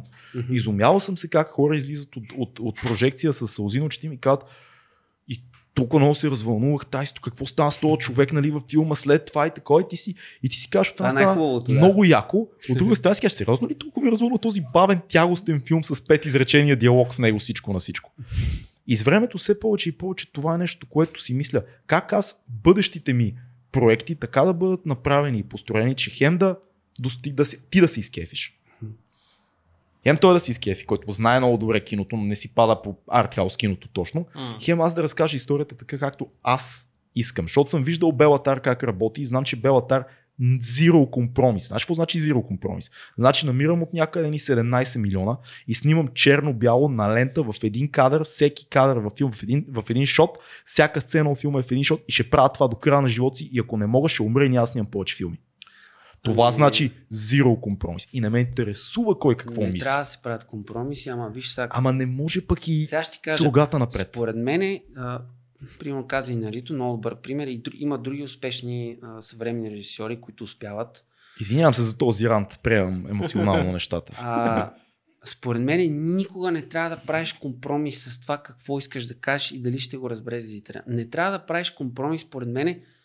Според мен тези успешни а, режисьори като и Нарито с- просто следват едни канони, които в повечето случаи са еднакви, които големите режисьори Мислиш, А. че Енерито не прави компромиси? А, или сега, слушай какво, еми с Рома какъв компромис прави? Рома не е на Енерито. Рома е на този. А, как се казваше? Другия. Бъркам. А, как се казваше режисьора на Рома? Няма Това е режисьора на, на Children of Men. А, да, да, да, да. Това е... Добре, няма, те са абсолютно според мен Те са тримата да, мексиканци. един ранг са. Да, те са мексиканци. Куарон, благодаря Куарон, Филка, да. да. Корон, Пу, пу, добре, му Корон в случая съобразява ли се с някой във филмите си? Не. С- Не съм сигурен дали не се Включително съобразява. и Хари Потър прави. Това, това само, само, той, само той знае дали не се съобразява, защото ние не знаем какво би било, ако Куарон нямаше. А, а, ако, А, ако, е. ако не трябваше да, да продаде филма си, защото Да. за да стигне до там ти да видиш това нещо, което е. Тоест, ние винаги виждаме най-полираната версия на филма. Тая, Абсолютно. която са намерили пари за нея, реализирали се я, има полираност. Каква би била версията, ако той вадеше от джоба си тия пари, ние не знаем. Абсолютно. Може би ще да е много Да. по-сурово всичко, ние много сме, по-кино. ние не сме стигнали до момента, в който да се съобразяваме с продуценти. Това ни е абсолютно тъмнина. Ние не знаем какво е това. Нали, защото за това кино, което говорим, те си имат ни проценти, казват «К- край точка по въпроса, не можеш и ти седиш и се съобразяваш това нещо. Аз това не го знам. И не искам да попадна в този свят, надявам се не попадна. Но според мен, лично така да го кажем от моя опит, ти трябва няколко елементарни неща да следиш, за да можеш да кажеш някой зрител, ако ти каже, че не го е разбрал, да му кажеш, ми окей, значи това не е за тебе. Въобще киното не е за теб. И тези неща са за мен първо да имаш едно събитие във филма. Събитието нещо, което се случва на персонажи, то, му, го, то го предразполага като някаква, да, да има промяна в него, вътрешна, външна, каква да е. Случката води от това събитие, тя може да е физическа, каквато и да е. След това, ти трябва да запознаеш зрителя по някакъв начин с персонажа. Не е задължително в началото, в края, по средата, което е, но зрителя да не гледа просто един призрак. Нали, да не, аз така в началото имах едни идеи при професора, катастрофи, бащата умира, не знам си какво и професор ми каза, добре, ради това го слушаме всеки ден по новините. Ама твоите персонажи са ни призраци. И зрителя ще чуе, те умряха и какво ще забравят, ето колко ли не ти чухме, нали? това е нещо ежедневно. Да. Та въпросът е да запознаеш зрителя с персонажа. След това съобразиш какъв свят правиш. И какъвто е той, е реалистичен, условен, приказен, да е автентичен. Тоест зрителя да не се усъмнява по никакъв начин, че този свят е истински във филма. Той е да е създаден автентичен. Това, това също е условно, защото ти можеш да направиш не, не реален свят. За, може, за той, той, той пак трябва да е автентичен сам по себе си. Разбираш? За, за историята да Да, да, да, т.е. Да, да, да, ако та, ако та да. чаша левитира, аз не се чудя защо левитира. Да, така да е стилистиката, така да са нещата, че аз да вярвам, че тази чаша левитира. Да. Не, каква е тази пълна простотия, нали? И е, това са за мен основните неща, които ако ти се образиш и те на повърхността са абсолютно ясни, оттам нататък вече да влизаш надълбоко, да настичаш. Няма това как е, това да пак не е съобразяване. Тоест ти вече Това е нещата, с които трябва да се съобразяваш. Не с продуцента, да. с зрителя. Тоест ти искаш твоята, история, говоря, да. да, твоята история да достигне. Тоест ако за теб е интересно, примерно филм, в който 35-40 минута, минута и половина ние седим на кадър, в който ти гледаш пространството и пушиш и ти много се кефиш, защото знаеш как сте го снимали, направили сте перфектната светлина, не, оператор е казал вау, всички сте били, е, актьор е бил такъв, тук са наши състояния, ще ти дам докато поща. Но трябва да е нали? логично, трябва да има смисъл. И хубаво е да имаш след това един монтажист, който да дойде да каже, много хубаво, ще ти остава 10 секунди от това, защото това е безумно просто. Разбира се. Да, т.е. ти искаш зрителя все пак да не се разсея от историята заради твоите естетически залитания. Затова ти казвам, че за мен това са ключовите точки, които ти не трябва да правиш. Тоест, зрителя трябва да знае персонажа, трябва да знае събитието, трябва да има развитие на персонажа и да му създадеш свят. Имаш и ги тия неща, другите неща може да си позволяваш малко да. Ама, естествено, mm. ако ще е дълъг кадър, трябва да има алгоритъм. Защо е то дълъг кадър? Mm. Не съм го сложил Просто дори това да е, защото така си го почувства, дори да е нещо абстрактно и така нататък, то пак трябва да е някакъв сгубен а, алгоритъм. Нали, за да може зрителя, ако не го разбере, да ти да имаш готов отговор, не кажеш, ти не ми разбираш изкуството и да се тръгнеш. Нали. Което много хора правят. Да, да. да. За тези неща, сърдити, мен, сърдити да. са, че не им разбираш. Да, да, до такава степен аз бих се съобразил. Естествено, че ако някаква. Ти знаеш аз за какви неща. Ние сме си говорили, съм да. се лишавал от филми, защото те са сложени там просто защото аз искам. Да. И виждам, че те не работят. Просто ги махам. Нали. Единият най-добрият режисьор е той, който на монтаж е готов да се отказва от най-съкровените неща, които казваш ти, нали, да. леле, ние какъв труд вложихме в тях, ама не, те не работят за филма, махаш ги. Да, да, да. Естествено. Е Но пак, вече изградените режисьори, те си имат вече стилистика, която зрителя знае той какво прави. Нали? Мислиш ли, че имаш бъдеще в, да, да, да снимаш филми като професия? Като професия. Ами, знаеш ли, ние аз това трябва да кажем, че първоначално се оплаквах нали, от това, че явно няма как да си изхранвам от това нещо и затова се занимавам с другите неща. Но от друга страна виждам хубавата гледна точка на тези неща, че аз много хубаво имам време малко да се оттърся от творческото нещо, защото хората си мислят, че само много яко да пишеш сценарий или да мислиш идеи, а всъщност когато ти мислиш а, идея за човек, който е стигнал до момента, в който иска да сложи край на живота си и няма смисъл да го направи, ако искаш да го направиш наистина добре, а не шаблонно, ти трябва да се срещнеш с такива хора или да разучиш такива хора, да видиш истински такива случаи, защото mm. за мен живота е най-добрият сценарий. И ако се срещнеш с 10 човека, които са мислили самоубият, това не е приятно. Mm. В един миг почва. То е много интересно, разбира се, не се прави на жертва, но почва ти влияе. На... Особено творците са сензитивни хора, които почва много да ти влияе това нещо. Особено като почваш да четеш някакви автори, литература, да се вдъхновиш изведнъж почваш да влизаш в един свят, който може най-малко нещо да засегне, да те обиди, да разставиш един такъв раним и оп, е тогава идва за мен момента, в който аз стъпвам на земята и отивам в имотите, в другите неща и ми е като една почивка. Как Зареждаш се справиш, да, кажи. А, това ми е идеята сега. Ти работиш другите неща, за да се изхранваш, докато, правиш, а, докато не правиш кино, или правиш другите неща, за, за да правиш кино? В смисъл, това е, според мен, важен. Пак, не знам ли сте разбрал въпроса. Да, да, да, пак ме фащаш много интересен момент, че аз вече почвам да съм в преход от студентско в професионално Да. кино. Нали? Пак че студентско пак мога да кажа, че е професионално. Аз съм бил И- в професионално кино, което е като студентско. Ама те... И, и, и, много и, телевизия такава съм виждал. Да. Също, като студентски си. Всички сме виждали неща. Абсолютно, да. та- Аз търся просто момента, в който, докато не съм в проект, М. да мога да изкарвам пари и да се изхранвам. И като дойде приехте да му мислим какво ще правим, нали? как ще се случи това нещо. Но смятам, че трябва да стигнем до момент, в който, когато влеземе в проекта, да имаме едни пари зад нас, които сме събрали, за да може на, на спокойствие да, да действаме. Ама виж, ти още си в този state of, state of mind, в, в този начин на мислене.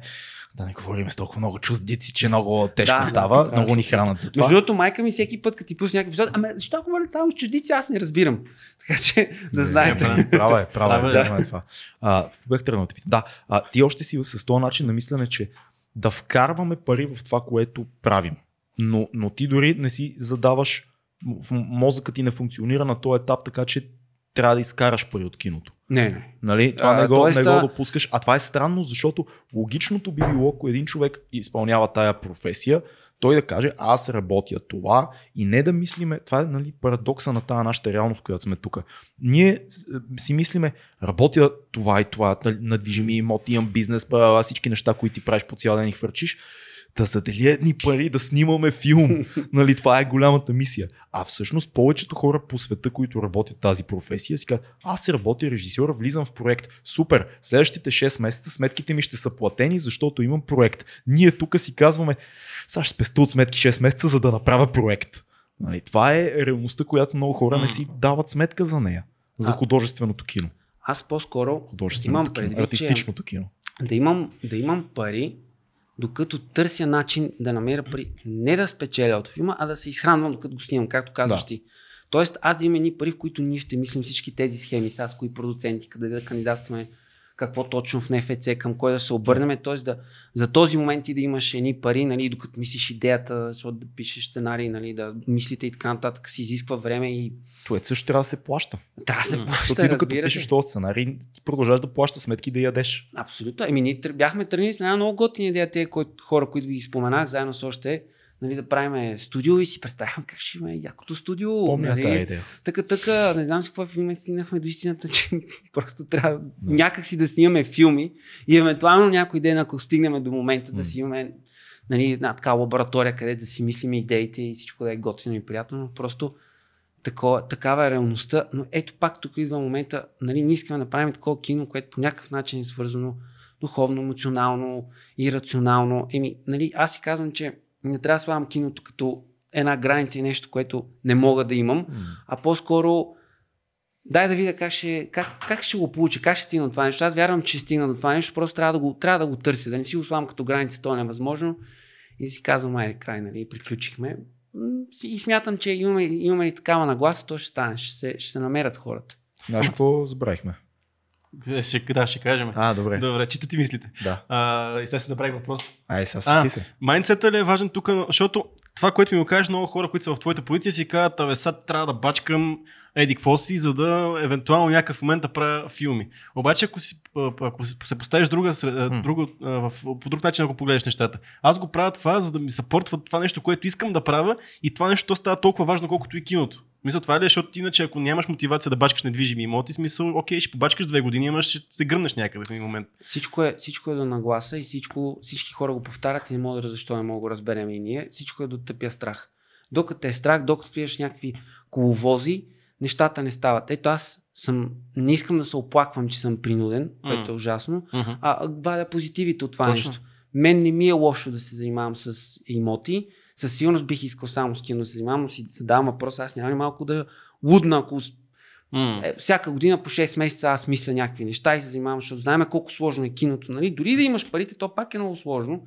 Тоест аз се нагласям спрямо обстоятелствата и се опитвам просто да катеря. Нали? И много хора ще кажат, ма не, аз ще си намеря сигурна работа, отивам М. на заплата и ти, ти си в частния сектор, това, там нямаш сигурен доход. Докато си така няма как да стане. Докато отидеш на гласта, че просто ще си изкараш парите, които ти трябват по един или друг начин, това просто се случва. Стига, стига да вярваш, защото ти Ти как, аз мя, много, много обичам ножа да опрям до гърлото. Тогава човек е много М. продуктивен. Нали? И нещата стават. И тръгнеш и се става на гласа, те, те, те, едно енергията и съдбата е така ти отвръща. Че не е невъзможно това нещо. Абсолютно не е невъзможно. По един или друг начин ще се случи. Та ще, ще открием според мен отговора в някакъв момент, но как ще стане, не знам. За мен всичко трябва, трябва, трябва да се тръгне от образованието. Оттам тръгва всичко. Има ли една идея по-добро образование? Имат ли хората интерес към такива неща? Запознаеш ли ги с киното? Се задвижи, се задвижи кръга, според мен. Разкажи ни малко за този супер як подарък, който ни донесе. Ами, Няма това е. А, от, Фил, Чакай. виждаме ли подаръка? много се чуих какво да ви подаря. А, това е.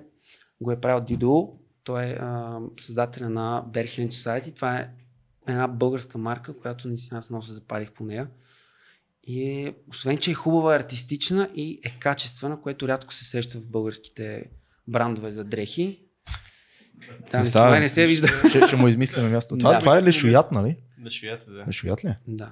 Ще, ще му измислим една рамчица и някъде ще сложим. У, а, виж какво пише до Ултрон. Ултрон и Илтрон. Ултрон. Нямам идея. Много е яко. Нас Да. да, разцепени. Да, рамчица трябва да. Да, и ще го закачим някъде. Супер Да, яко е. Да. Ето, ето, това е един много добър пример за човек, който супер много си вярва. А, човека, примерно, той е художник, той ги рисува тези неща. А, оставяме на страна, че има много як български магазини. Ако ходите по центъра, ще видите поне двама-трима човека, където носят тези дрехи. А, той, а, сега не знам колко е истинска тази история, не ми е разказвал той, но със сигурност има някаква истина, защото има в, в, в интернет. Казва, че иска да направи а, постер на Металика. Хм. И какво прави човека? Свързва се с Металика. Как се свързваш с Металика? Я се свържи ти с някой твой идол, нали? Аз, аз, аз съм бил на пресконференцията на Металика в България. Примерно. И, някакси, И пак не се свързах. този човек се свързва и казва, моля ви се, бе, не искам пари, искам просто да ви Да. направя един постер. Бам, ти му дават и той прави официален постер на Металика. Ето това е един пример. Нали, е такива примери трябва да си яко. даваме, а не е, как да стане, как да стане. Аз не станах творец, защото това, това, това.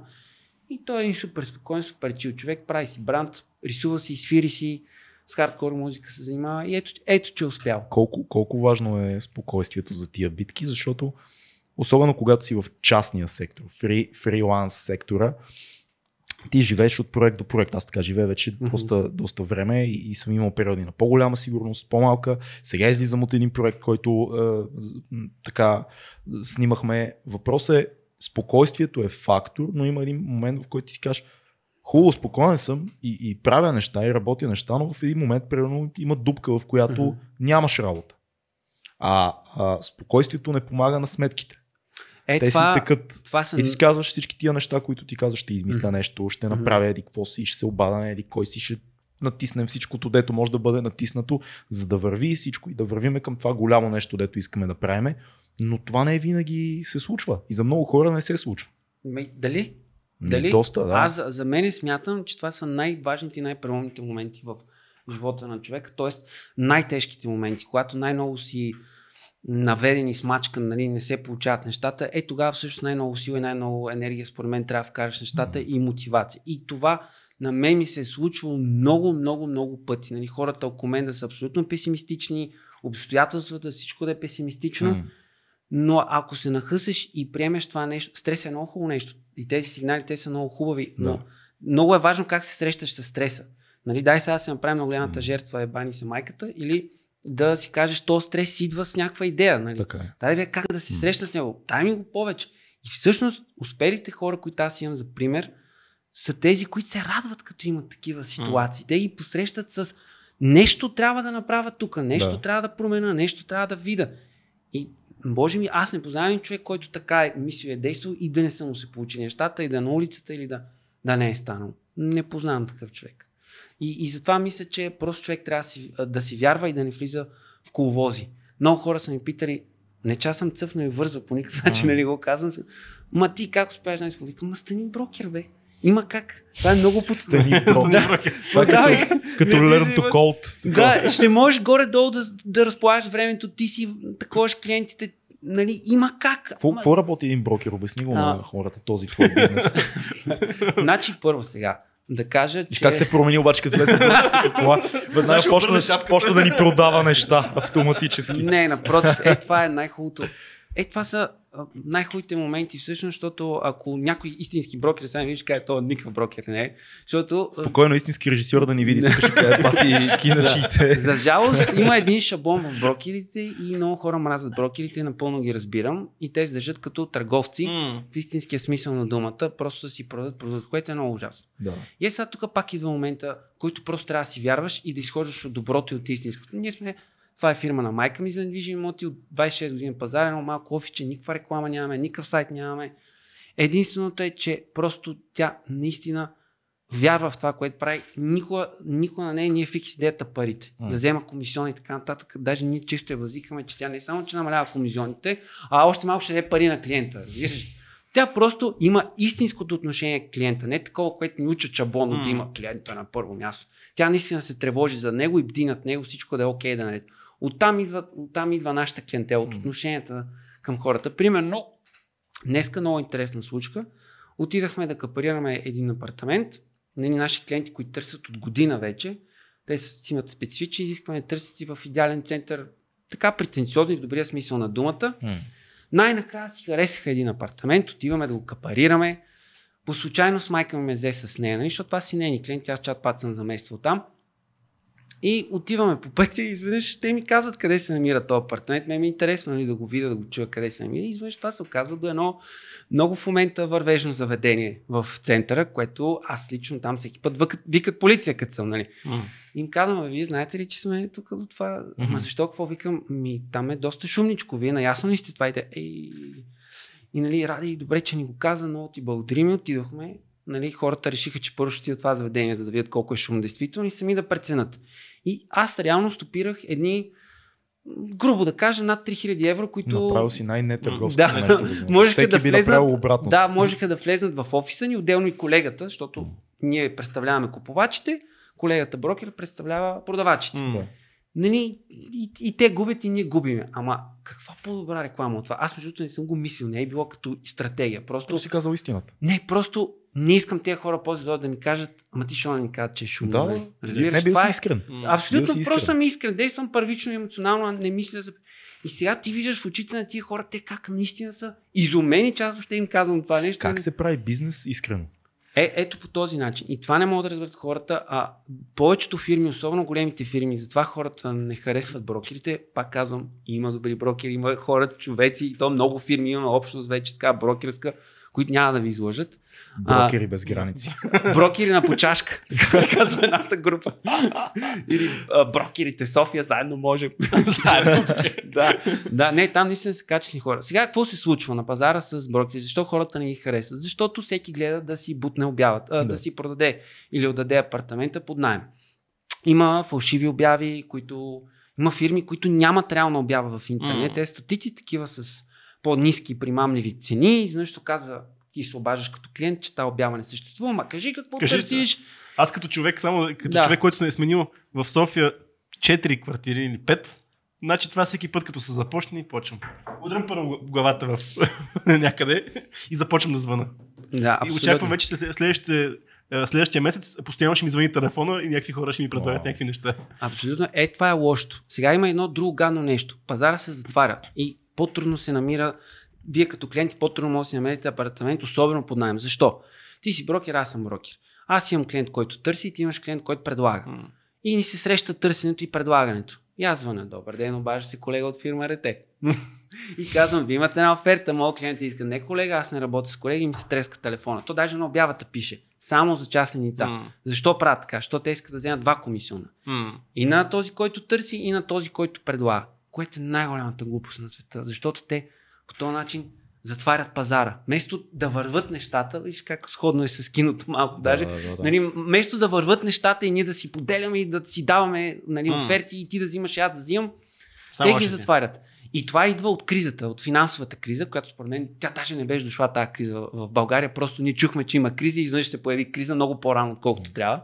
Та, тогава фирмите се свиха и реши- решиха, че като взимат по два комисиона, нали, ще вземат да изкарат повече пари. А всъщност става обратното. Това действа само при големите фирми, които нали, имат много пари за реклама и са много оборотни и действително, нали, като напишеш в интернет недвижими имоти, ти излиза една Да. голяма фирма и ти си даваш оферта.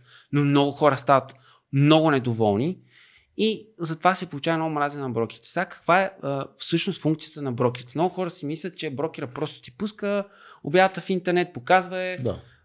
Правите един договор там, взима си парите и си тръгва. Не. Истинският брокер, такъв какъвто според мен трябва да е, той гледа, примерно ти ако купиш един апартамент, ти трябва да видиш, този апартамент има ли тежести. Наследил ли го е някой? Има ли други наследници? Нали? Има ли някаква жена, с която се е развел или обратното, нали? мъж, който ще иска да ще каже, че чакай малко, аз при- притежавам част от този апартамент. Всякакви такива неща, нали? да видиш сградата, доколкото мога да разбереш дали е читава сграда и така нататък. А, и това всъщност е най-силната функция на, на брокера да ти, да ти изкара сделката без да има никакви проблеми. Ти каже, ей, можеш да купиш този апартамент и да дадеш 150 хиляди евро, толкова струва 300 апартамент в центъра, ефтин в момента говоря.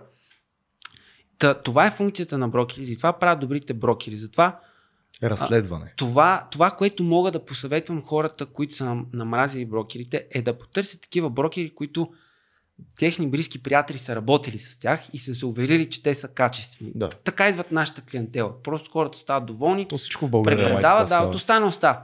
То това Да. е добрата реклама. Абсолютно. Не, не, съжалявам, нали, естествено, във всяка една голяма фирма има и читави брокери. Не, не искам да ме разбират погрешно, да плюва по колеги, но по-добре да не се търсят големи фирми. Малките фирми са много по-читави, много по-точни и наистина се борят за сделката, за, да- за да е доволен клиента, а не да те да си вземат комисиона и да, и да продължават напред.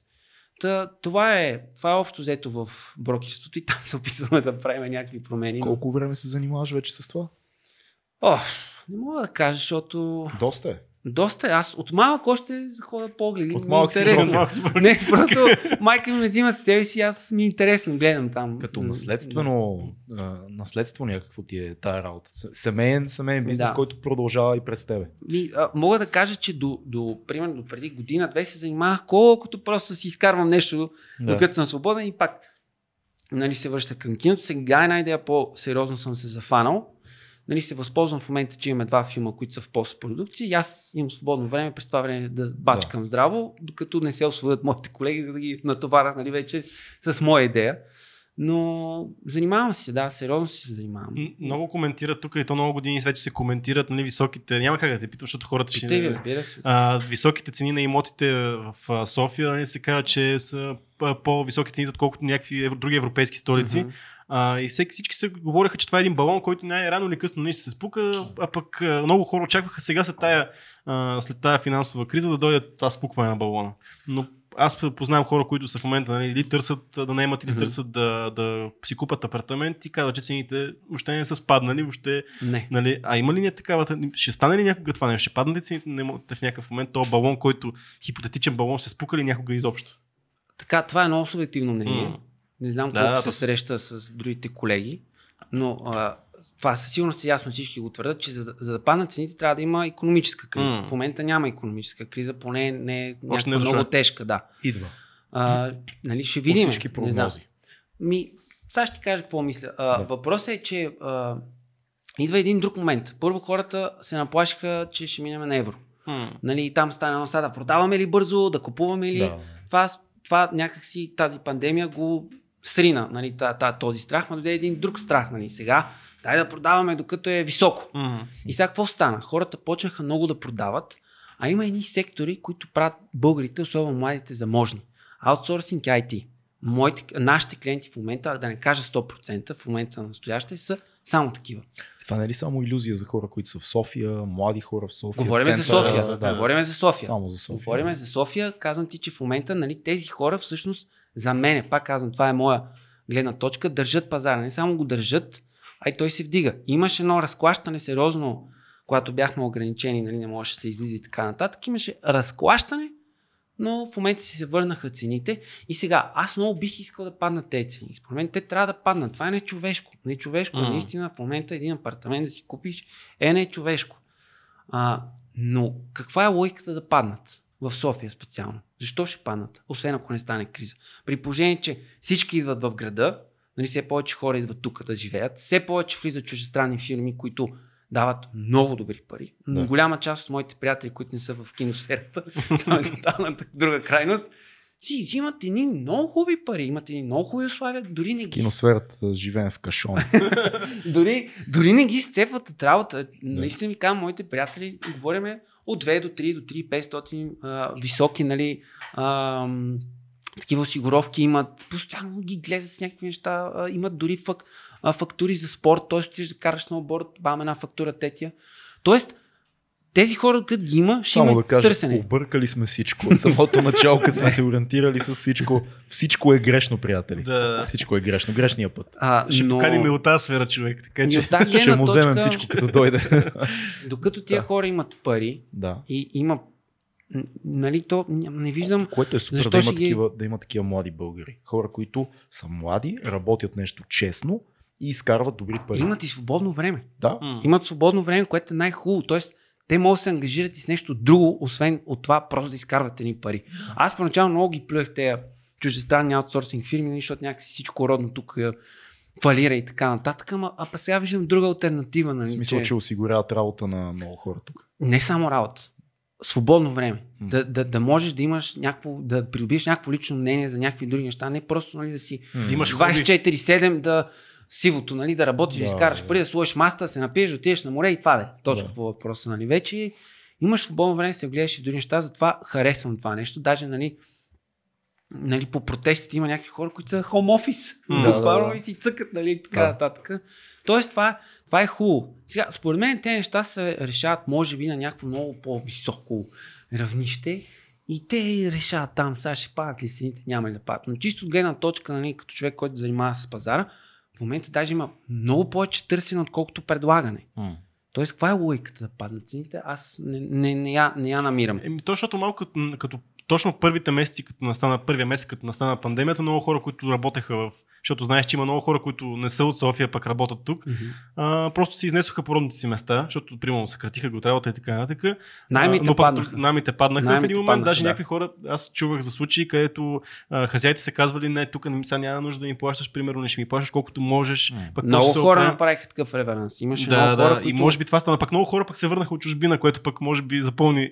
Не знам. Аз знам и за хазяи, които са натискали хората и Ей, имам да, сигурност хора до мен, такива. които се изнесоха точно защото хазяина им беше задник. При, при мен е голям процент от хората не само, че не искаха найми, казаха абсолютно до края не ми плащаш. И не Да. искам да ми ги връщаш. Да. Сега, не всички, но имаше и такива случаи. Цяло бяха разбрани хората. какъв, какъв човек трябва си да изкараш някой на улицата по време на някакво такова събитие, като цялата криза, която Страхлив. беше затварянето и ти да кажеш, понеже там, колко, колко да е един найем, средно колко е, 5, 6, 700 лева, примерно нещо е Двустайните такова. са от 600 нагоре. Да, нещо такова. И- 550 И ти да кажеш на някакъв млад човек или на семейство или нещо такова, да им кажеш, пич, щом нямаш чао. Този момент. В смисъл, какъв- ти трябва да си трябва си? някакъв Ми добре, какъв човек трябва да си да ти каже, че има някаква много страшна пандемия върлува и ти да се набуташ с 200 000 човека в магазина. Нали, същата история. Каква е тази логика? Нали? Все едно ще умреш от глад. Нали? Ще дойде време, ще отидеш до магазина. Но същото е и за това. Тия хора, сега сигурно има някакви хора, които разчитат на тия пари, са зависими. Да кажем, М. плащат кредит и така нататък. Да. Тоест, той е найм инвестиция. Тях ще ги натиснат. Тя ги разбирам. Да, вероятно. е Да, но има хора, които това е страх. Те се отдават на страха, слушат новини, слушат глупости и си казват, леле, леле, трябва да събирам сега, защото още е 5-6 години, нали, край, идва края на света и, и, от- и оттам се получава това нещо. И затова аз не ги обвинявам тия хора, а се опитвам да ги разбера. И ако някакси се намери подход към тях и им кажеш, човек, ти не помагаш на никой. Той има една друга лойка, ти ще го изгониш, то, а кой ще ти не Кой ще ти наеме По това време никой. Да. Много, още много по-трудно. Да, По-добре, някакъв човек вече имаш някакви отношения, М. нали, най-малкото намалимо го и разберете се за преждевременно с някакво време да се плаща на етапи това, което не се е платило. Страхът ти е голяма тема обаче. В Смисъл, Да. много, много се прокрадва този лайт мотив във всичко, което казваш. И това е, много това е най-големия проблем. въпрос, според мен. Абсолютно, това е, това е най-големия проблем. Страха за мен е нужен до толкова, колкото съхраниш живота си. Нали? М. Да не паднеш, да не се убиеш някъде, да не направиш някакво. Но това е най-бейсик левела. Това е най-еволюционното, нали, да не се М. претрепеш, да не такош, но къде има ли си моменти в живота си, които си се сблъсквал с този другия страх? Който е сега, ако направя това и това, всичко може да се промени за мен. И не да пострадаш физически, Мгм.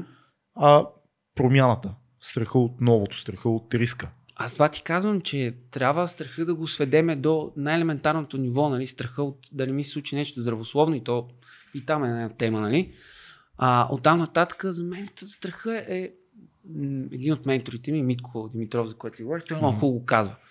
Страха е, да се срещне страха е като да отидеш в една гора, която е много тъмна и да светнеш един фенер. Нали? Нищо не виждаш, светиш с един фенер и виждаш оп, едно дърво, оп, едно друго дърво и нали, това е някакси олицетворява твоя страх. М. Тоест ти трябва да се срещнеш с страха си, трябва да отидеш Доброволно. доброволно отидеш, примерно, виж, нали, аджиба, защото нещата, които ни е страх, дори нещо вътрешно, не само външни неща. Нали, ни, всеки, според мен на всеки един човек му е заложено да бъде всякакъв лош, добър. И ние трябва да се срещаме с тези неща, защото ние знаем, че те съществуват в нас. Трябва да знаем, а не, а не да ги потискаме и така нататък. Та, за мен това е фундамента в това един човек да, да успее. Просто той трябва, трябва да си повярва по някакъв начин, да, да не го е страх. Ти какво правиш, за да, за да се сблъскаш с страховете си, практически? Просто се фърлям. Просто се фърляш. се фърлям. Естествено, трябва да анализираш, да спираш, Да. да, мислиш. Нали, аз в един миг бях се фърлил на толкова на някакви неща. Толкова неща исках да обхващам и да пробвам, че блокирах. В смисъл, М. почнах малко не, не психически атаки, но такива стресани. Тялото ми дае знак, братле, спри си, защото Да, да. ще стане лошо. Нали? Е, това е хубав момент да разбереш, нали, кога има граница, да послушаш тялото си, да спреш, но цяло почувстваш ли нещо? Не да се фърлиш страха, защото Орлин примерно се е фърлил, а защото ти го чувстваш. Ти искаш да пробваш тази промяна, ти искаш да откриеш дали там има нещо за тебе, тогава да го направиш. Нали, пак се връщаме на това, много хора искат да правят нещо, кой иска да занимава с деца, кой иска да пее, кой иска да... Казват, не мога, не мога, нали? М. Търся сигурен доход. И какво става? Избират някаква работа, която им дава то доход, но, но те са нещастни. И не могат да, не могат да го прескочат това нещо. Те дори не пробват. М. Нали, защото всеки може да си направи един план, да каже, окей, сега ще работя една година, ще заделя някакви пари и следващата година ще пробвам това, което искам да правя. Колко коства това нещо? Е, да, да, обаче много хора, като за една година, като са го работили това нещо, айде ще поработя още една година, то влизаш в коловоза, който ти говориш, защото казва си една година, ама тата една година става пет и ти следващия така. момент не мога вече не мога да жертваш тия пет години, които си изградил нещо. Им, а, то Ето е по- там, е там идва отново. Музиката, филмите, М. какво събуждат тия неща М. в тебе, къде е източника, който ще те накара В да... мен знаеш какво събуждат? Болешки, е музика, филми са, а, Да. а, тук е така, ме за, за разходите. Трябва, трябва просто да, да, да, да се опитваме да излизаме от комфорта си зони. Да, Да, да, абсолютно. ако ние сме стигнали до този момент, погледнете нали, в какъв свят живеем. Ето аз си включвам телефона безжично към колата си, слушам която искам музика, докато дойда към вас. Да. Нали, само това ли е света? Наистина ние само трябва да работим, да изкарваме пари, да направим деца и да заспиме спокойно. Нали, ако гледаме тази гледна точка, трябва да предизвикваме себе си да търсим наистина това, което искаме. И хората ги е страх, че като сгрешат, леле, край. Те, тя ги е страх да сгрешат, а то греш, грешките са най-добрите уроци в цялата работа. Нали, ти кой е успял, не е сгрешил. То трябва да Е, сгрешиш. Има, трябва да има някаква Да. тънка граница обаче, защото колкото повече времето минава и, и нали, влизаш в 30-те си, па в 35, па 40 и така нататък, вече твоите избори стават много важни за Разбира се. хората около тебе. И в един момент цената на този риск става все по-висока и по-висока и по-висока.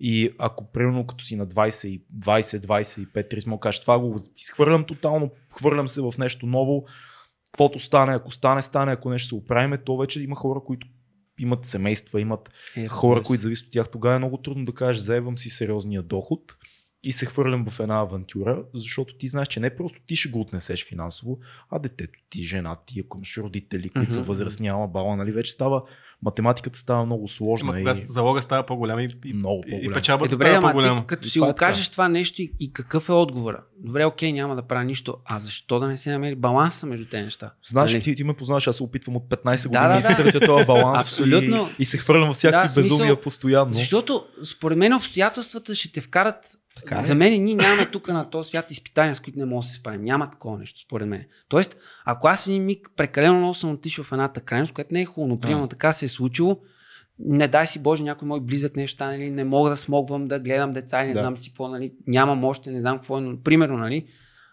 окей, биеш една спирачка и казваш, сега съм тук, трябва ми това, трябва ми това и търсиш ходовете, нали, как да се справиш с тази ситуация. Затова, слава Богу, има семейство, приятели, нали, Така така, е, нататък. така е. Винаги мога да намериш сапорт. Затова сме в А България. другото, Да. когато имаш семейство, пък ти не само те е задължително те да държат върху тебе, пък ти винаги можеш да се опреш до семейството. Факт. Имаш и другата гледна точка, че Е. не си сам в този свят, и, а пък имаш. Така е. Ако си с един човек постоянно, той може винаги да ти дава някакъв баланс, той да ти дава баланс. Абсолютно. И да ти, и да, ти а, да модерира твоите идеи, защото ти като кажеш нещо безумно, тя, ще- каже. Това е логиката на двойките. Да, точно, тя ще каже, ти луте си я. Да. Обаче следващия път, като кажеш нещо малко по-умно, хм, тук има нещо. Да, то, и приятелите много често връщат тази работа. Да, е ма те не идеята са да, сме, около- да. да. сме в общества и Така да, е, да. да. не бъдеш сам, защото само откачаш се с твоя монолог, отнасяш се в твоя безумен монолог, Абсолютно. а пък ако имаш близък приятел, приятелка, семейство, майка, баща, казваш нещо и ако е лудо, хората, ако те обичат, ти казват, нали, значи, малко поудяваш, брат, в смисъл, поудяваш. Е, това е най-якото в, в, а, приятелството и много хора не знам защо не, не, някакси не разбират колко свещено нещо е приятелството. Нали? И говоря искреното приятелство, да мога те напсувам, Да, да, да, искрено да ми кажеш греша ли, не греша ли, Да. а, да го няма тази, как да го нарека, политкоректност, нали? Мгм. сега да не те обиди и така нататък. Това са не ти трябва психотерапевт, не ти трябва психо... А, там какво се води, нали?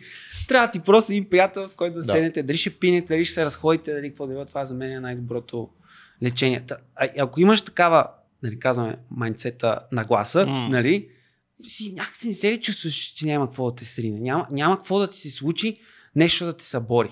Нали, дори не дай си Боже да ти се случи някаква тежка болест и ми, окей, това е следващото изпитание, с което ти трябва да се, да се, да се справиш. Изпитанията не, не свършват. Няма, няма Да. пълно щастие. Това е, това е израза, който аз много си повтарям. Чул съм го някъде година. това. не. Да, ми, една година това си повтарям. аз. Ще го чувам, е ще- до- ще го- слушам още една година. така. И Има това една е така. книга, много интересна на Грек Андерсън, май се казва.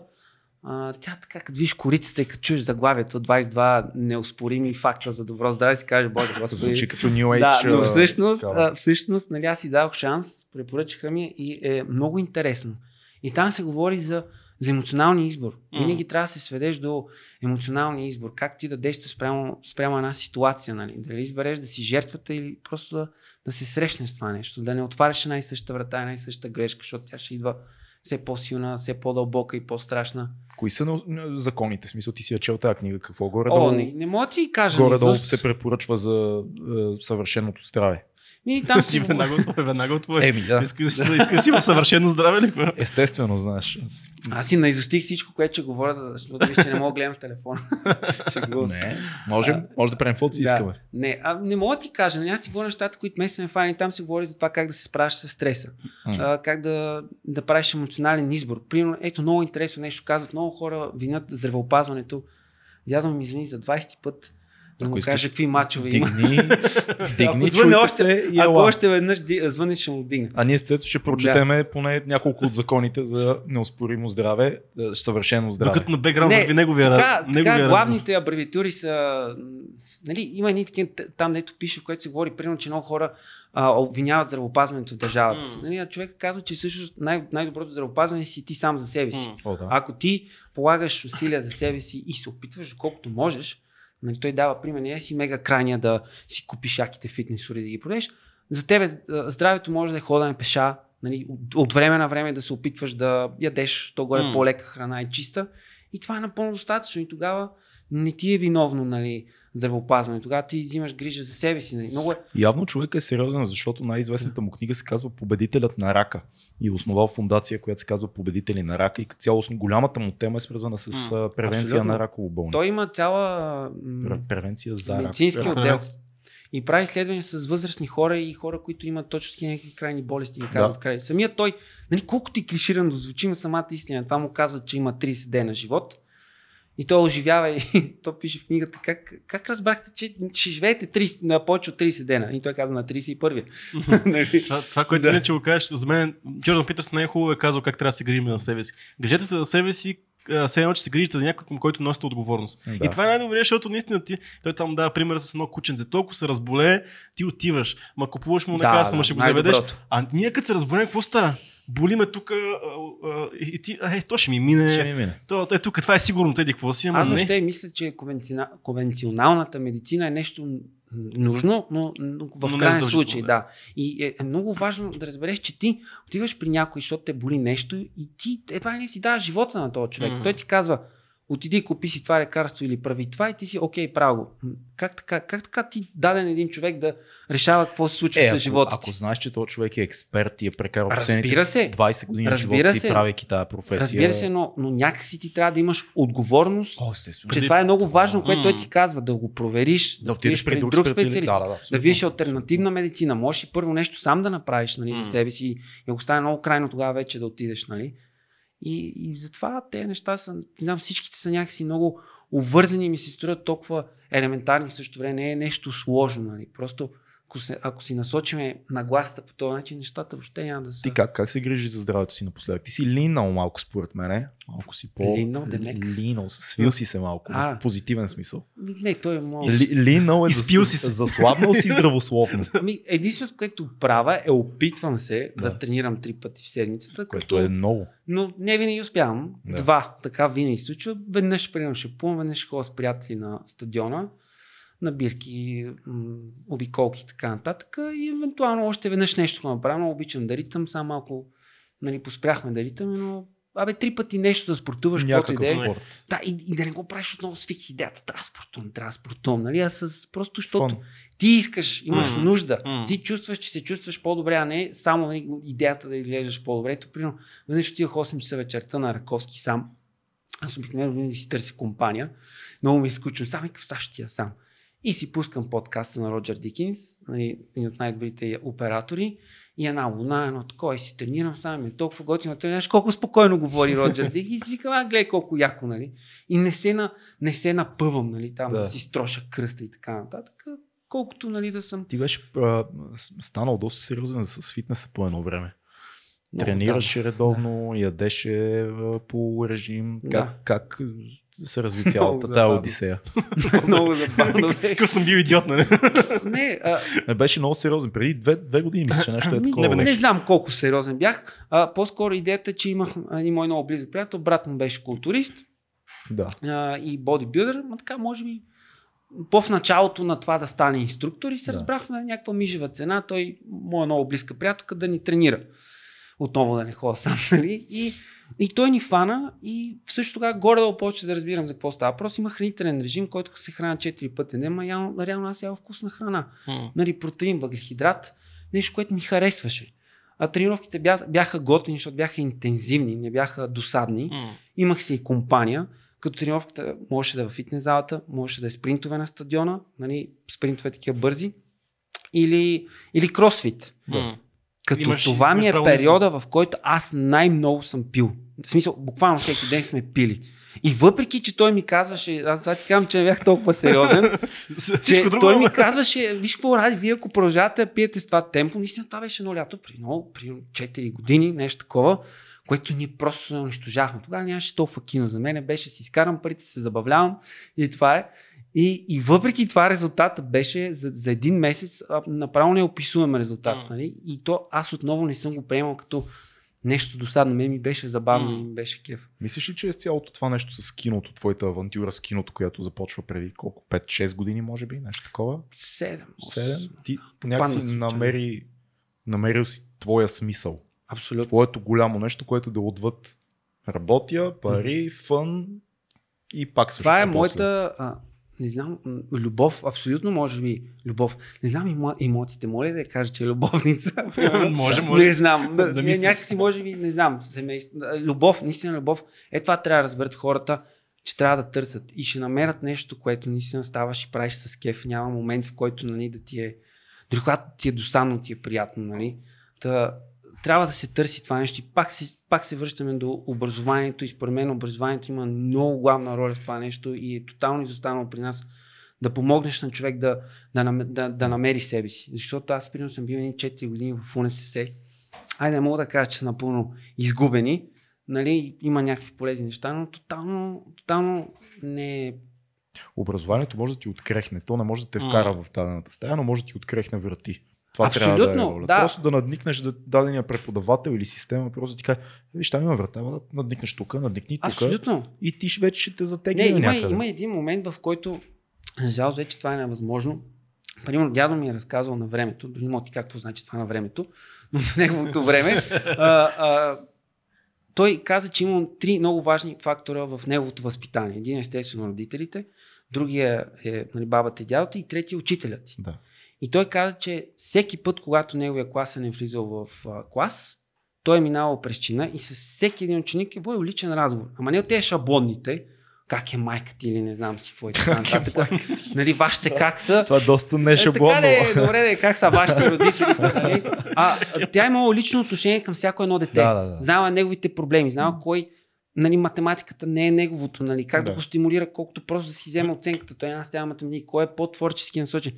За мен педагозите имат много, много, много важна отговорност, за да, както ти кажеш, не само да открехнат на детето една врата, а да им покажат, че не е нужно само да мислиш за да станеш полицай, адвокат или какви бяха тези професии, де най-много искаш като малък.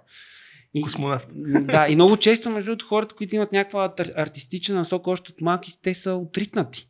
Аз имам много такива съученици в 51 още, които те се водят за някакви шантави, там се си рисуват, нали, това, а всъщност те са гениални нали, деца, но никой не им обръща внимание. Вика се родители, вашето дете, не знам си какво. Не комуникиране. Да. Та, много е важно. Примерно, дори щатите може да е пример, защото там има толкова гимназии с специализация. М. Нали, училища, колежи, които ти, ти ще специализираш нещо и виждаш, това ли е твоето, не е М. твоето. Имаш програма, която ти казват, тук ще учиш това, тук практиката е това, а тук вече няма. Нашите техникуми вече са абсолютно за нищо не стават. Нали. Дори, дори няма, примерно, как да кажа, нещо за ресторантьорство и така нататък, което е професия. Има, не да. е. Има, има. Има, ама Има ли? сигурно има. има. нали, Даже в, в моя роден град, между другото, и техникум е добро ниво, и има, има паралелка, което да, има, идват хора всъщност да учат от... Даже сега разбрах тази година за училище, в което аз съм учил, то е гимназия по компютърни технологии и системи, че в момента рекорден брой желаящи от цяла България да учат. Много яко. Така че, но има и, и друг, в другото училище има паралелка, която се води туризъм, което е точно ресторантьорство, хотелиерство. Да, не, със сигурност има изключения, но ето, примерно, аз никога, нали, аз преди да попадна на майсторския клас на Георги Геров, бях по, знаеш, а, пър- попаднах случайно на този сериал, там ми стана много интересно да бъда на терен, почнах да се включвам в такива студентски Помогна ми. продукции, мене. да, да помагам просто, защото ми е много готино, знаеш, винаги да. сме се включвали. Ти и Марти много ми помогнахте. И Да. за учител ми помогнахте, и за добри. Марти повече беше с мен и в началото Да. беше тогава на процеса, но много, много се И гост снимахме нелегално. И го снимахме да клипа, да, баба. ти, ти осигури цялото, ця, цяла, Да. цялата територия, на която бяхме, Да. апартамента дойде от тебе и като цяло помогна супер много там. Да, но въпросът е, че вече, нали, аз какво виждам? Виждам някакъв терен, някакви хора си правят някакви неща, нали, и тогава бях, искам ефектни неща да правя, нали. Много красива картина, готини актриси, Да. актьори, някакви яки, нали, такива. И, и изведнъж, нали, отидох в майсторския клас на Дюгеров, то случайно попаднах там. Изведнъж почва ми се отваря една врата, както ти казваш. Аз бива да разбереш какво всъщност е киното, нали. Та смятам, че е, те неща трябва да се случват и преподавателите да имат то ангажимент към, към децата. И има такива. И забелязвам, че всъщност по-младите преподаватели някакси по имат хъса, М. имат по-допирана точка с а, нали, учениците и Защото ни студентите. е вписано още от системата. Ние Това е пишете според мен. Аз поне то- познавам. То това Да. е малко, защото ти като си взимал 30 години по 6 лева на месец, нали, в... Нали, А, това е най-ужасно. Да, Това и е обаче пък стимул. моите учители, аз понеже нали, съм срещал те, те просто искат да помогнат наистина на тия деца, обаче усещам как и на техния Да, момент, да, просто да. след още 5-6 години ти ще... Виж, сега, това кереш. пак е въпрос на избор. Да. Примерно, фирмата за недвижими имоти, тя отделно и за, на майка, нали, М. заедно с съдружничките за кандидат студентски изпити за 7 и 12 клас. М. Тоест, те подготвят децата по литература, математика и така нататък. И сега ето там учителките преподават и в училище, и в нашата школа, и имат и частни уроци. М. Да, сцепват се от работа, но изкарват добри пари. Нали, не им знам колко изкарват, но със сигурност изкарват добри пари. от, да, ако беше само Ако беше училище. само учител. Ето Да. сега тук пак имаш избор. Може да си учител и да изкарваш пари, да, да си намериш своя, своя подход, нали? И да имаш стимула да, да, да обучаваш децата. Много, много важна отговорност е това нещо. Ето, господин ми по литература, за който ви говорих, аз чак 10 клас почнах Как да се имам. казва този човек? Златомир Петров, А, Златко така. Петров, Спомени го, защото е Да. важно. важно е. да е жив и здрав, той, а, ние бяхме най-ужасния клас. Аз мразих литература, въпреки че майка ми има школа с преподаватели Да, да, по да, да. литература. Те нашия набор 9-1 го наричаха олигофрените. ма, ма, съвсем е така, набор олигофрени, нали. И, и Марти всички там бяхме, нали, да се оправят, да не помнят някой ден. И, и изведнъж този човек се появява, знам дали имаше и 30 години, всеки път се едно ще така, сяда, прави така. И те даже момичета го харесваха, защото е симпатичен такъв. И примерно, види, че някой играе карти по време на час. Примерно, е, мой съученик Мишо му каза, Мишо, ще гориш фада, Мишо, с тия карти и така. Ще нали? гориш Да, фада. да, ама така да си с е чувство за хумор. странно нещо да. Да. кажеш на някой. И този човек хем, хем ни докосна, нали, с чувството си за хумор, хем беше достатъчно строг да ни пише двойка, ако не сме М. прочели Да. произведението, не мога да го анализираме, хем ние се, казвам ви хора, най-големите олигофрени там, се биехме кой ще дигне ръка и ще анализира някакво българско произведение. Наистина, този човек ни открехна въртите. Така имахме интересни учителки по история, които с строгостта си дори бяха интересни от време на време, пуснат някоя шега и ти си каже, те хора също са добри, не са лоши. И, и те успяваха, те са много малко. Повечето са, се бяха предали, нали? И, и ти в един момент, не знам дали при вас е било така, усещаш, че ти излизаш след висше образование, не само основно и си такива дупки имаш в образованието, че си... Не, не, след, след више не, не, не, не го чувствах така, защото беше много специфично Да. това, което Зависи какво е, да. Но, но със сигурност съм имал дупки, които аз продължих смисъл за киното не може да нямаш дупки. Ти постоянно Не, не, запълваш мани дупките. говоря някакви елементарни След неща. училище, бе, Да. при мен гимназията беше много трудно. В смисъл, аз Е, едвам, едвам завърших. Аз едвам завърших и бях, не знам, класа ми, не мисля, че беше лош клас като цяло, но аз бях Но лош страшно, страшно проблемен бях. Да, страшно Да. проблемен. Не, Не, не, ми вие се сте- учи изобщо. Вие сте друго, друго мляко. В смисъл, ти си... а, Кой набор беше? 8-7. 8-7, аз съм 9-1. Да. Те 4 години разлика Да. са огромни. Има и да. В смисъл, брат ми 8-7, аз знам, Знаеш, те трябваше да пишат теми, анализи, Да, да. есета, интерпретативни изречения. Нали, нещо, което 12 страници трябва да разсъждаваш. Сега тестове. Сега е на автопилот да, всичко. тестове, купуваш си изпити, още... Добре, де, имаме млад режисьор, все още студент, но е режисьор.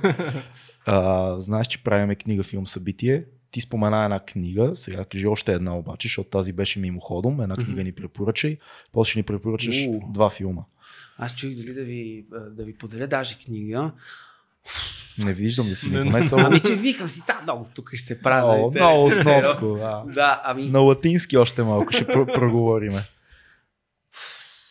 Значи, определено искам да ви поръча една книга, която така им показва, че не винаги трябва да търсиш най-комерциалното, най-познато. Аз даже съм ти говорил за нея. Втори том на, на Достоевски. Там са отново кратки разкази, които М. започва с бели нощи. Той Да. така си знае, нали? Но някакси не всеки ти казва, отивай към Всеки чете и класиките. класиките, нали? Въргове, идиот, така нататък. Те са по- по- по-ранните му неща, Да. мисля, че са там преди големите класики. Абсолютно. Са тези, да, да, които са във втори абсолютно, том. Да. И той ужасно много ми харесва. Всъщност, също мога ви препоръчам Толстой. Просто, може би така съм в момента на тази Не, е супер. на тази вълна. А, даже сега фанах малко точно едни неща, които са ни минали през ръцете, ама просто не е било време тогава да ги Абсолютно. четеме. Да. Сега ги чета наново и съм уоу, нали? И си викам, аха, сега трябва да ги чета, сега е Да. момента. Толстой и пак, не знам защо ме много ме влечат кратките разкази. По-кратките. Дори и роман, но пак да е, да е по-кратък. Ми, нали, мога да продължа до утре, така, но така, ако мога да се спра. Дай препоръчни два филма. В такъв случай. Ой. Добре. Не, ни, как да не ни забивай в а, Да. а, някой шведски режисьор с а, те, 6 филма, които са излъчени в Хавай, в Китай, Добре. в малко Ще- китайско Ще препоръчам село. и един такъв. Нещо дет могат да го гледат хората. И един такъв ще Добре, препоръчам да, все пак. добре, окей. Който ще мога да говорих за него. Да, в, в, в интернет. а, В почти интернет. Всичко, да. В интернет Да. с дърветата там. Значи, така, добре, започваме съвременно кино, за да докажем, че има хубаво Да. артистично, творческо, съвременно кино. Така. Значи, със сигурност препоръчвам за тялото и душата. Това е филм от 2017. За мен е най-добрият 2017 филм, който съм гледал. На Елдико For the body and soul. On, а, On the body and soul. On Body, не, да, странно Точно е така. да. On Body and Soul. А, на Елдико Ен, Елнени или Енени беше. Ти ще го видиш. Аз го знам. А, да е много, много особен филм, свързан много с психоанализата, сънищата и нефизическата любов между мъжа и жената. Да. Ами всъщност това е филм, който за мен е... Аз принципно не, не искам да се ограничавам в това какви филми бих искал да правя, но определено това е един филм, който харесвам как е направен и бих искал да правя такива филми, защото той хем е стъпил на земята, не е кажеш някакъв мега претенциозен, хем има визуален разказ, много обърнато, но така едно много тънко обърнато внимание на стилистиката. Кажи, А, кажи ни малко за сюжета за хората, които не са гледали. Как ще ги закачиш за този филм? Ами, това е, може би да кажем, че става въпрос за двама човека, които по някакъв начин имат някакви недъзи и са трудно прияти в а, обществото. Но не физически недъзи, а психологически. Единия си е, един Единия има е физически, да, да, да. да. Нали, е, един от главните герои, нали, мъжа има някакъв дефект на ръката, той е директор на месарница, а пък главната героиня, тя имаше вече някакви психически, Да. нали, беше сериозен интроверт, не можеше да седи пред слънце, трудно комуникираше с хората. контакт беше проблем. Да, имаше, как се каже, тази болест, всичко ти е чисто, ти е Да. подредено. И всъщност интересно, е, че тия хора се срещат и почва между тях да се, да се случва много интересно. Но най-интересно, че паралелно се развива една друга история, която се случва в тяхните сънища. Да. Сега не знам това дали трябва да го кажа. Кажи го. От- Да, по-добре да го кажа, че те сънуват един и същи сън. Да. Това е най-интересно нещо и, и по много е това е и доброто на един режисьор да може да припикае филма, да не е прекалено сериозен. Нали? Там сеща се сцената с психоложката. Нали? В крайна Да. сметка, по много смешен начин те разбират, нали, че сънуват един и същ сън. И в крайна сметка, нали, това е много хубав филм, но това, което мен ме впечатли е и визуалния разказ. Нали. Бягането от този ясен, мега драматичен конфликт, нали, а, времето, филма да диша, персонажа да диша, защото много малко хора в живота са нали, така директно в очите си говориме, винаги се крие нещо нали, за Да, погледа. Е. Да. Нали, много, много ми хареса. Следващия, пак да кажем, съвременен филм, той е 2018-2019, е Бърнинг. Това е азиатски филм. Не мога да ми запомня имената. Корейски, корейски, корейски филм. Да, Саут Кориан, да. Или как беше из Кориан, няма Саут, значение. мисля, че е Саут Корея. Да. да. Нали, слава богу, и Велина ме запозна с азиатското кино и аз направо съм, боже. Брутални са корейците, Боже, боже, Ние боже. Постоянно говорим за корейско кино. Да, да, просто е- корейското особено и си виждаш откъде всичко са взимали и Финчер и повечето нали, А, само, само да кажа на уважаемия зрител, че предишния филм няма да го намери в интернет, най-вероятно. Кой? А, ба, Не, има го. On- има го Замунда. Има ли го? Има го и в Замунда, и в Зелка. Аз съм го търсил, не го Да, на, намерих на там. български може да се намери. Бърнинг го има, но за тялото и душата не го намерих. Има го, в най-лошия случай трябва да го напишеш на унгарски. Но, но мисля, че на български, ако го напишеш, има. Аз на английски го търсих, може би за това. Да, да. На, или на български, или на унгарски. Даже... Бърнинг го има, гледайте го, Бърнинг е супер, Бърнинг, Бионинг, то е да, едно и също. да. Ами това... Не, той, той, този филм просто трябва да се гледа. Отново, мен ми харесва, че този филм... Това, което мен ме впечатли във филма е, че той а, отново има някаква структура, много, много деликатно показана, нали, сюжета и персонажа. И има едни много свободни места във филма, които зрителят е тотално свободен да интерпретира и да си прави своя сюжет и какво въобще се случва. Ни дупки се получават, М. което е жестоко и отново визията е просто жестока. Мен визията Много винаги, красив филм. визията просто винаги мене ме дърпа много. Специално за Да. този филм визията според мен е дори над, над сюжета, защото сюжета на този филм имаше доста не проблеми, но неясноти за мен е защо са решили така историята. Не се получава съспенса за някои неща, които са се опитали да създадат драматургично, но визуално е супер, актьорски е супер и така. Да, ами- малко е по-дълъг, отколкото трябва да бъде за мен. Беше малко Да. по-дълъг. Ами това отново е, отново е стилистиката на, на режисьора, защото Да, той да. вкарва малко а, постмодернизъм, нещо, което не смея много да говоря, но, но, но има много Захваща тази тема. Да, да, в който... Защото наистина там той просто му е стила. Той иска да даде малко на, на зрителя, нали, да, Така е, така е. сам да размишлява. И сега, все пак да си дава един класически филм, който коментирахме с тебе, е, е Скамен, Срам, Срам на български, на, на Бергман. Също може да се намери. След като съм го гледал. филм, да. Там си е. В Жесток интернет. Жесток филм. Жесток филм, който нали, за мен е, а, както И каза... не трябва да се плаши никой от този филм. Този филм не е... Като чуете Бергман черно-бяло и видите, че от 67 хубаво ли беше, да. този филм се гледа на един дъх. Не, не, не тлачиш, супер интересен е, постоянно се променя историята на двамата основни персонажи, едно семейство.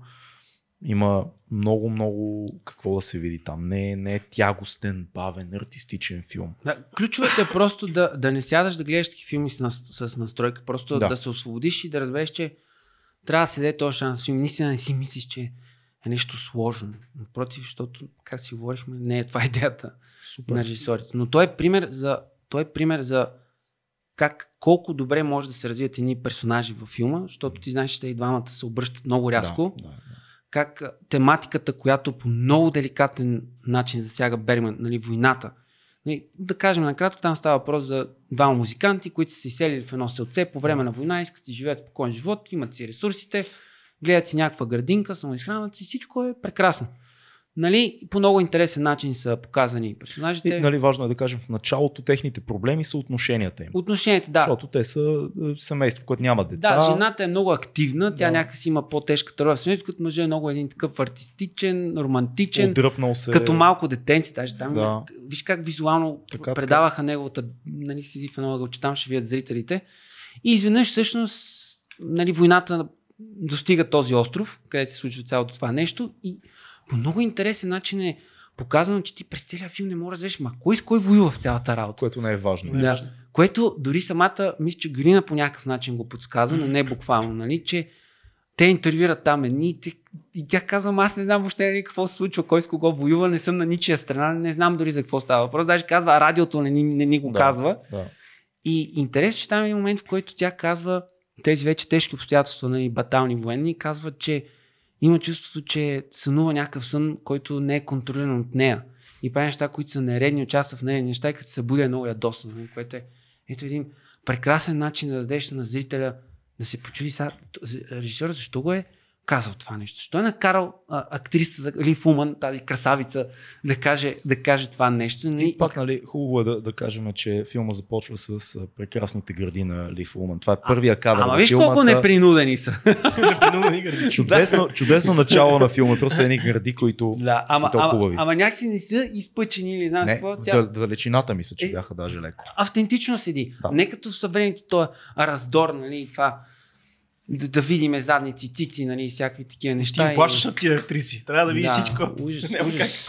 И, и знаеш кое е най-интересно, че аре, там не точно, но принципно отново един много добър пианист на режисьора, който в момента е тотално диаметрално обърнато това нещо. Насилието. Защо толкова насилие се дава в филмите? И осъзнавате ли как ние сме свикнали, ние сме част от това нещо, да искаме да има насилие, да има кръв, да има изнасилвания и сме търсиме това в филмите. А всъщност най-хубавото нещо е да предадеш насилието.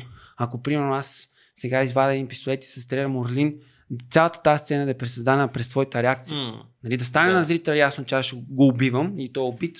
Но как ти ще реагираш на това нещо? Е, е това е много За по-силно. да може зрителя да си го представи. А, Защото така. всичко, което той Да. ще си представи, ще е много по-силно от това, което ние ще заснеме. Абсолютно, абсолютно. И, и, и някакси е тези неща, като ти ги говориш, нали, и той е така, а, а, нали, и... Гадеме, Ради Стоянов. Не сме говорили изобщо за политика в този подкаст, но няма да го Няма направим не днес. Нали, нямаше, нали, Няма. нямаше да говорим. Няма да говорим Мога само да препоръчам една книга. А, ето на, на тема политика.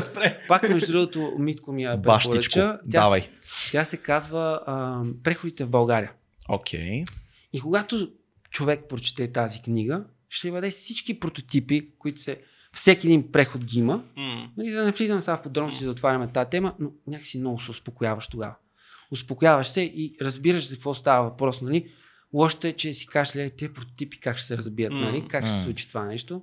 Проблемът е, че в много повечето книги са, биха били заглавени прехода в България. А това много съм число много би ме привлекло към тази книга, честно Всички, казвам. говори се още от османското робство да. и така нататък и е просто на много достъпен език. М, нали? Трябва да чекнем. Как се казваше, той е много известен философ, социолог и така нататък, Продански. М. Много, много, много адекватна книга и не е наклонена в никакви везни и така, и така нататък. Има ли събитие, което предстои да изрекламираш? Нещо на някой, който познаваш, твое, нещо, което може да се посети физическо. Близките, Или вече месец. Самия аз много се вълнувам нали, за филмите, които моите колеги правят, Мартин Егрев, mm. Марина Алексиева, нали, са, а, нали, пак казвам, ние си имаме различни стилове, нали, двата филма много имам в очакване, но особено този на Ивлина, просто той е от този тип филми, които просто харесваме. Наистина този начин на разказ, визуални и така нататък. Снимане на много хубаво място. Има много, много добра актриса е подбрала.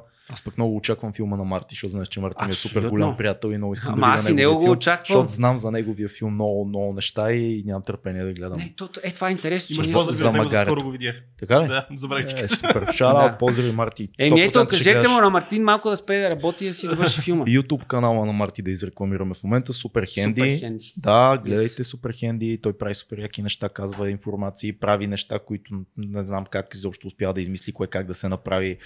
Да. И, и, прави, но прави кино. Занимава се, интересно му е, да. М. Да, Така е. добре, супер. Ами, добре, нямаш друго събитие, така ли? God damn it. събитие. Значи- Посетете този хубав български бранд, дайте му шанс и е на, на достъпни Ша, шапката на, на този бранд ли Да, пак? абсолютно, По- да. Покажи я на, на хората. Не знам къде. Още един път бранда. Ап, супер. Беше А. тениската. Имаме го. Еми, су- супер, целият си в реклама. Брандиран си. Целият Да, си ама не е целенасочен хора, наистина Да. просто много се кефа на този бранд. Ама той да е целенасочено, няма нищо лошо, защото Да, пък ние да. се кефиме да подкрепяме всякакви такива независими бизнеси, занаяти и артистични а, начинания. Добре, супер. Супер, благодаря ти много, че беше при нас. Иначе в такъв случай ти пожелавам и ти почнеш повече артистични неща да правиш. Че аз не съм спирал, бе. Очакваме още, искаме още. Още. Аз не знам дали искам още. Има време. Това беше Да, искаш 2200 това подкаст. Ради Стоянов, специални поздрави към Людмил Стоянов. Задължително старшия и, и към брат ти също много поздрави. Надявам Също, още хора в нашата рода. да, брат, брат ти трябва да дойде между другото с него, имаме много Цялото семейство, бе, дай цялото. Дайте и Не, бе, тук ще е голям. И Леля ти. Не, бе, направо ще, Детски педиатър тук всичките ще ви, ще ви строиме. Да. И така един голям, една маса ще опънеме, агне ще се, ще се колиме. Ядение, Яне, пиене. пие- А не. тази част сега ще си остане ли за мен? Не, не. Е, Имаме само три останали. Това е. Но ще измием и следващия гост ще пие в нея. Това е. Не сме Джо Роган. Имаме само три чаши. 2200 подкаст. Ако искате да имаме повече чаши, подкрепете ни в Patreon. Надолу ще намерите линка. Знаете, че имаме нужда от вашата подкрепа. Защо? За да имаме по една чаша, поне на гост да подаряваме, като си тръгват. Защото вижте в Да, какви между другото, ситуации За първ път в тази ситуация ми стана леко неудобно. Е, на мен постоянно ми става неудобно по време на трябва, подкаст. Това е нормално. Това беше 2200. Чао!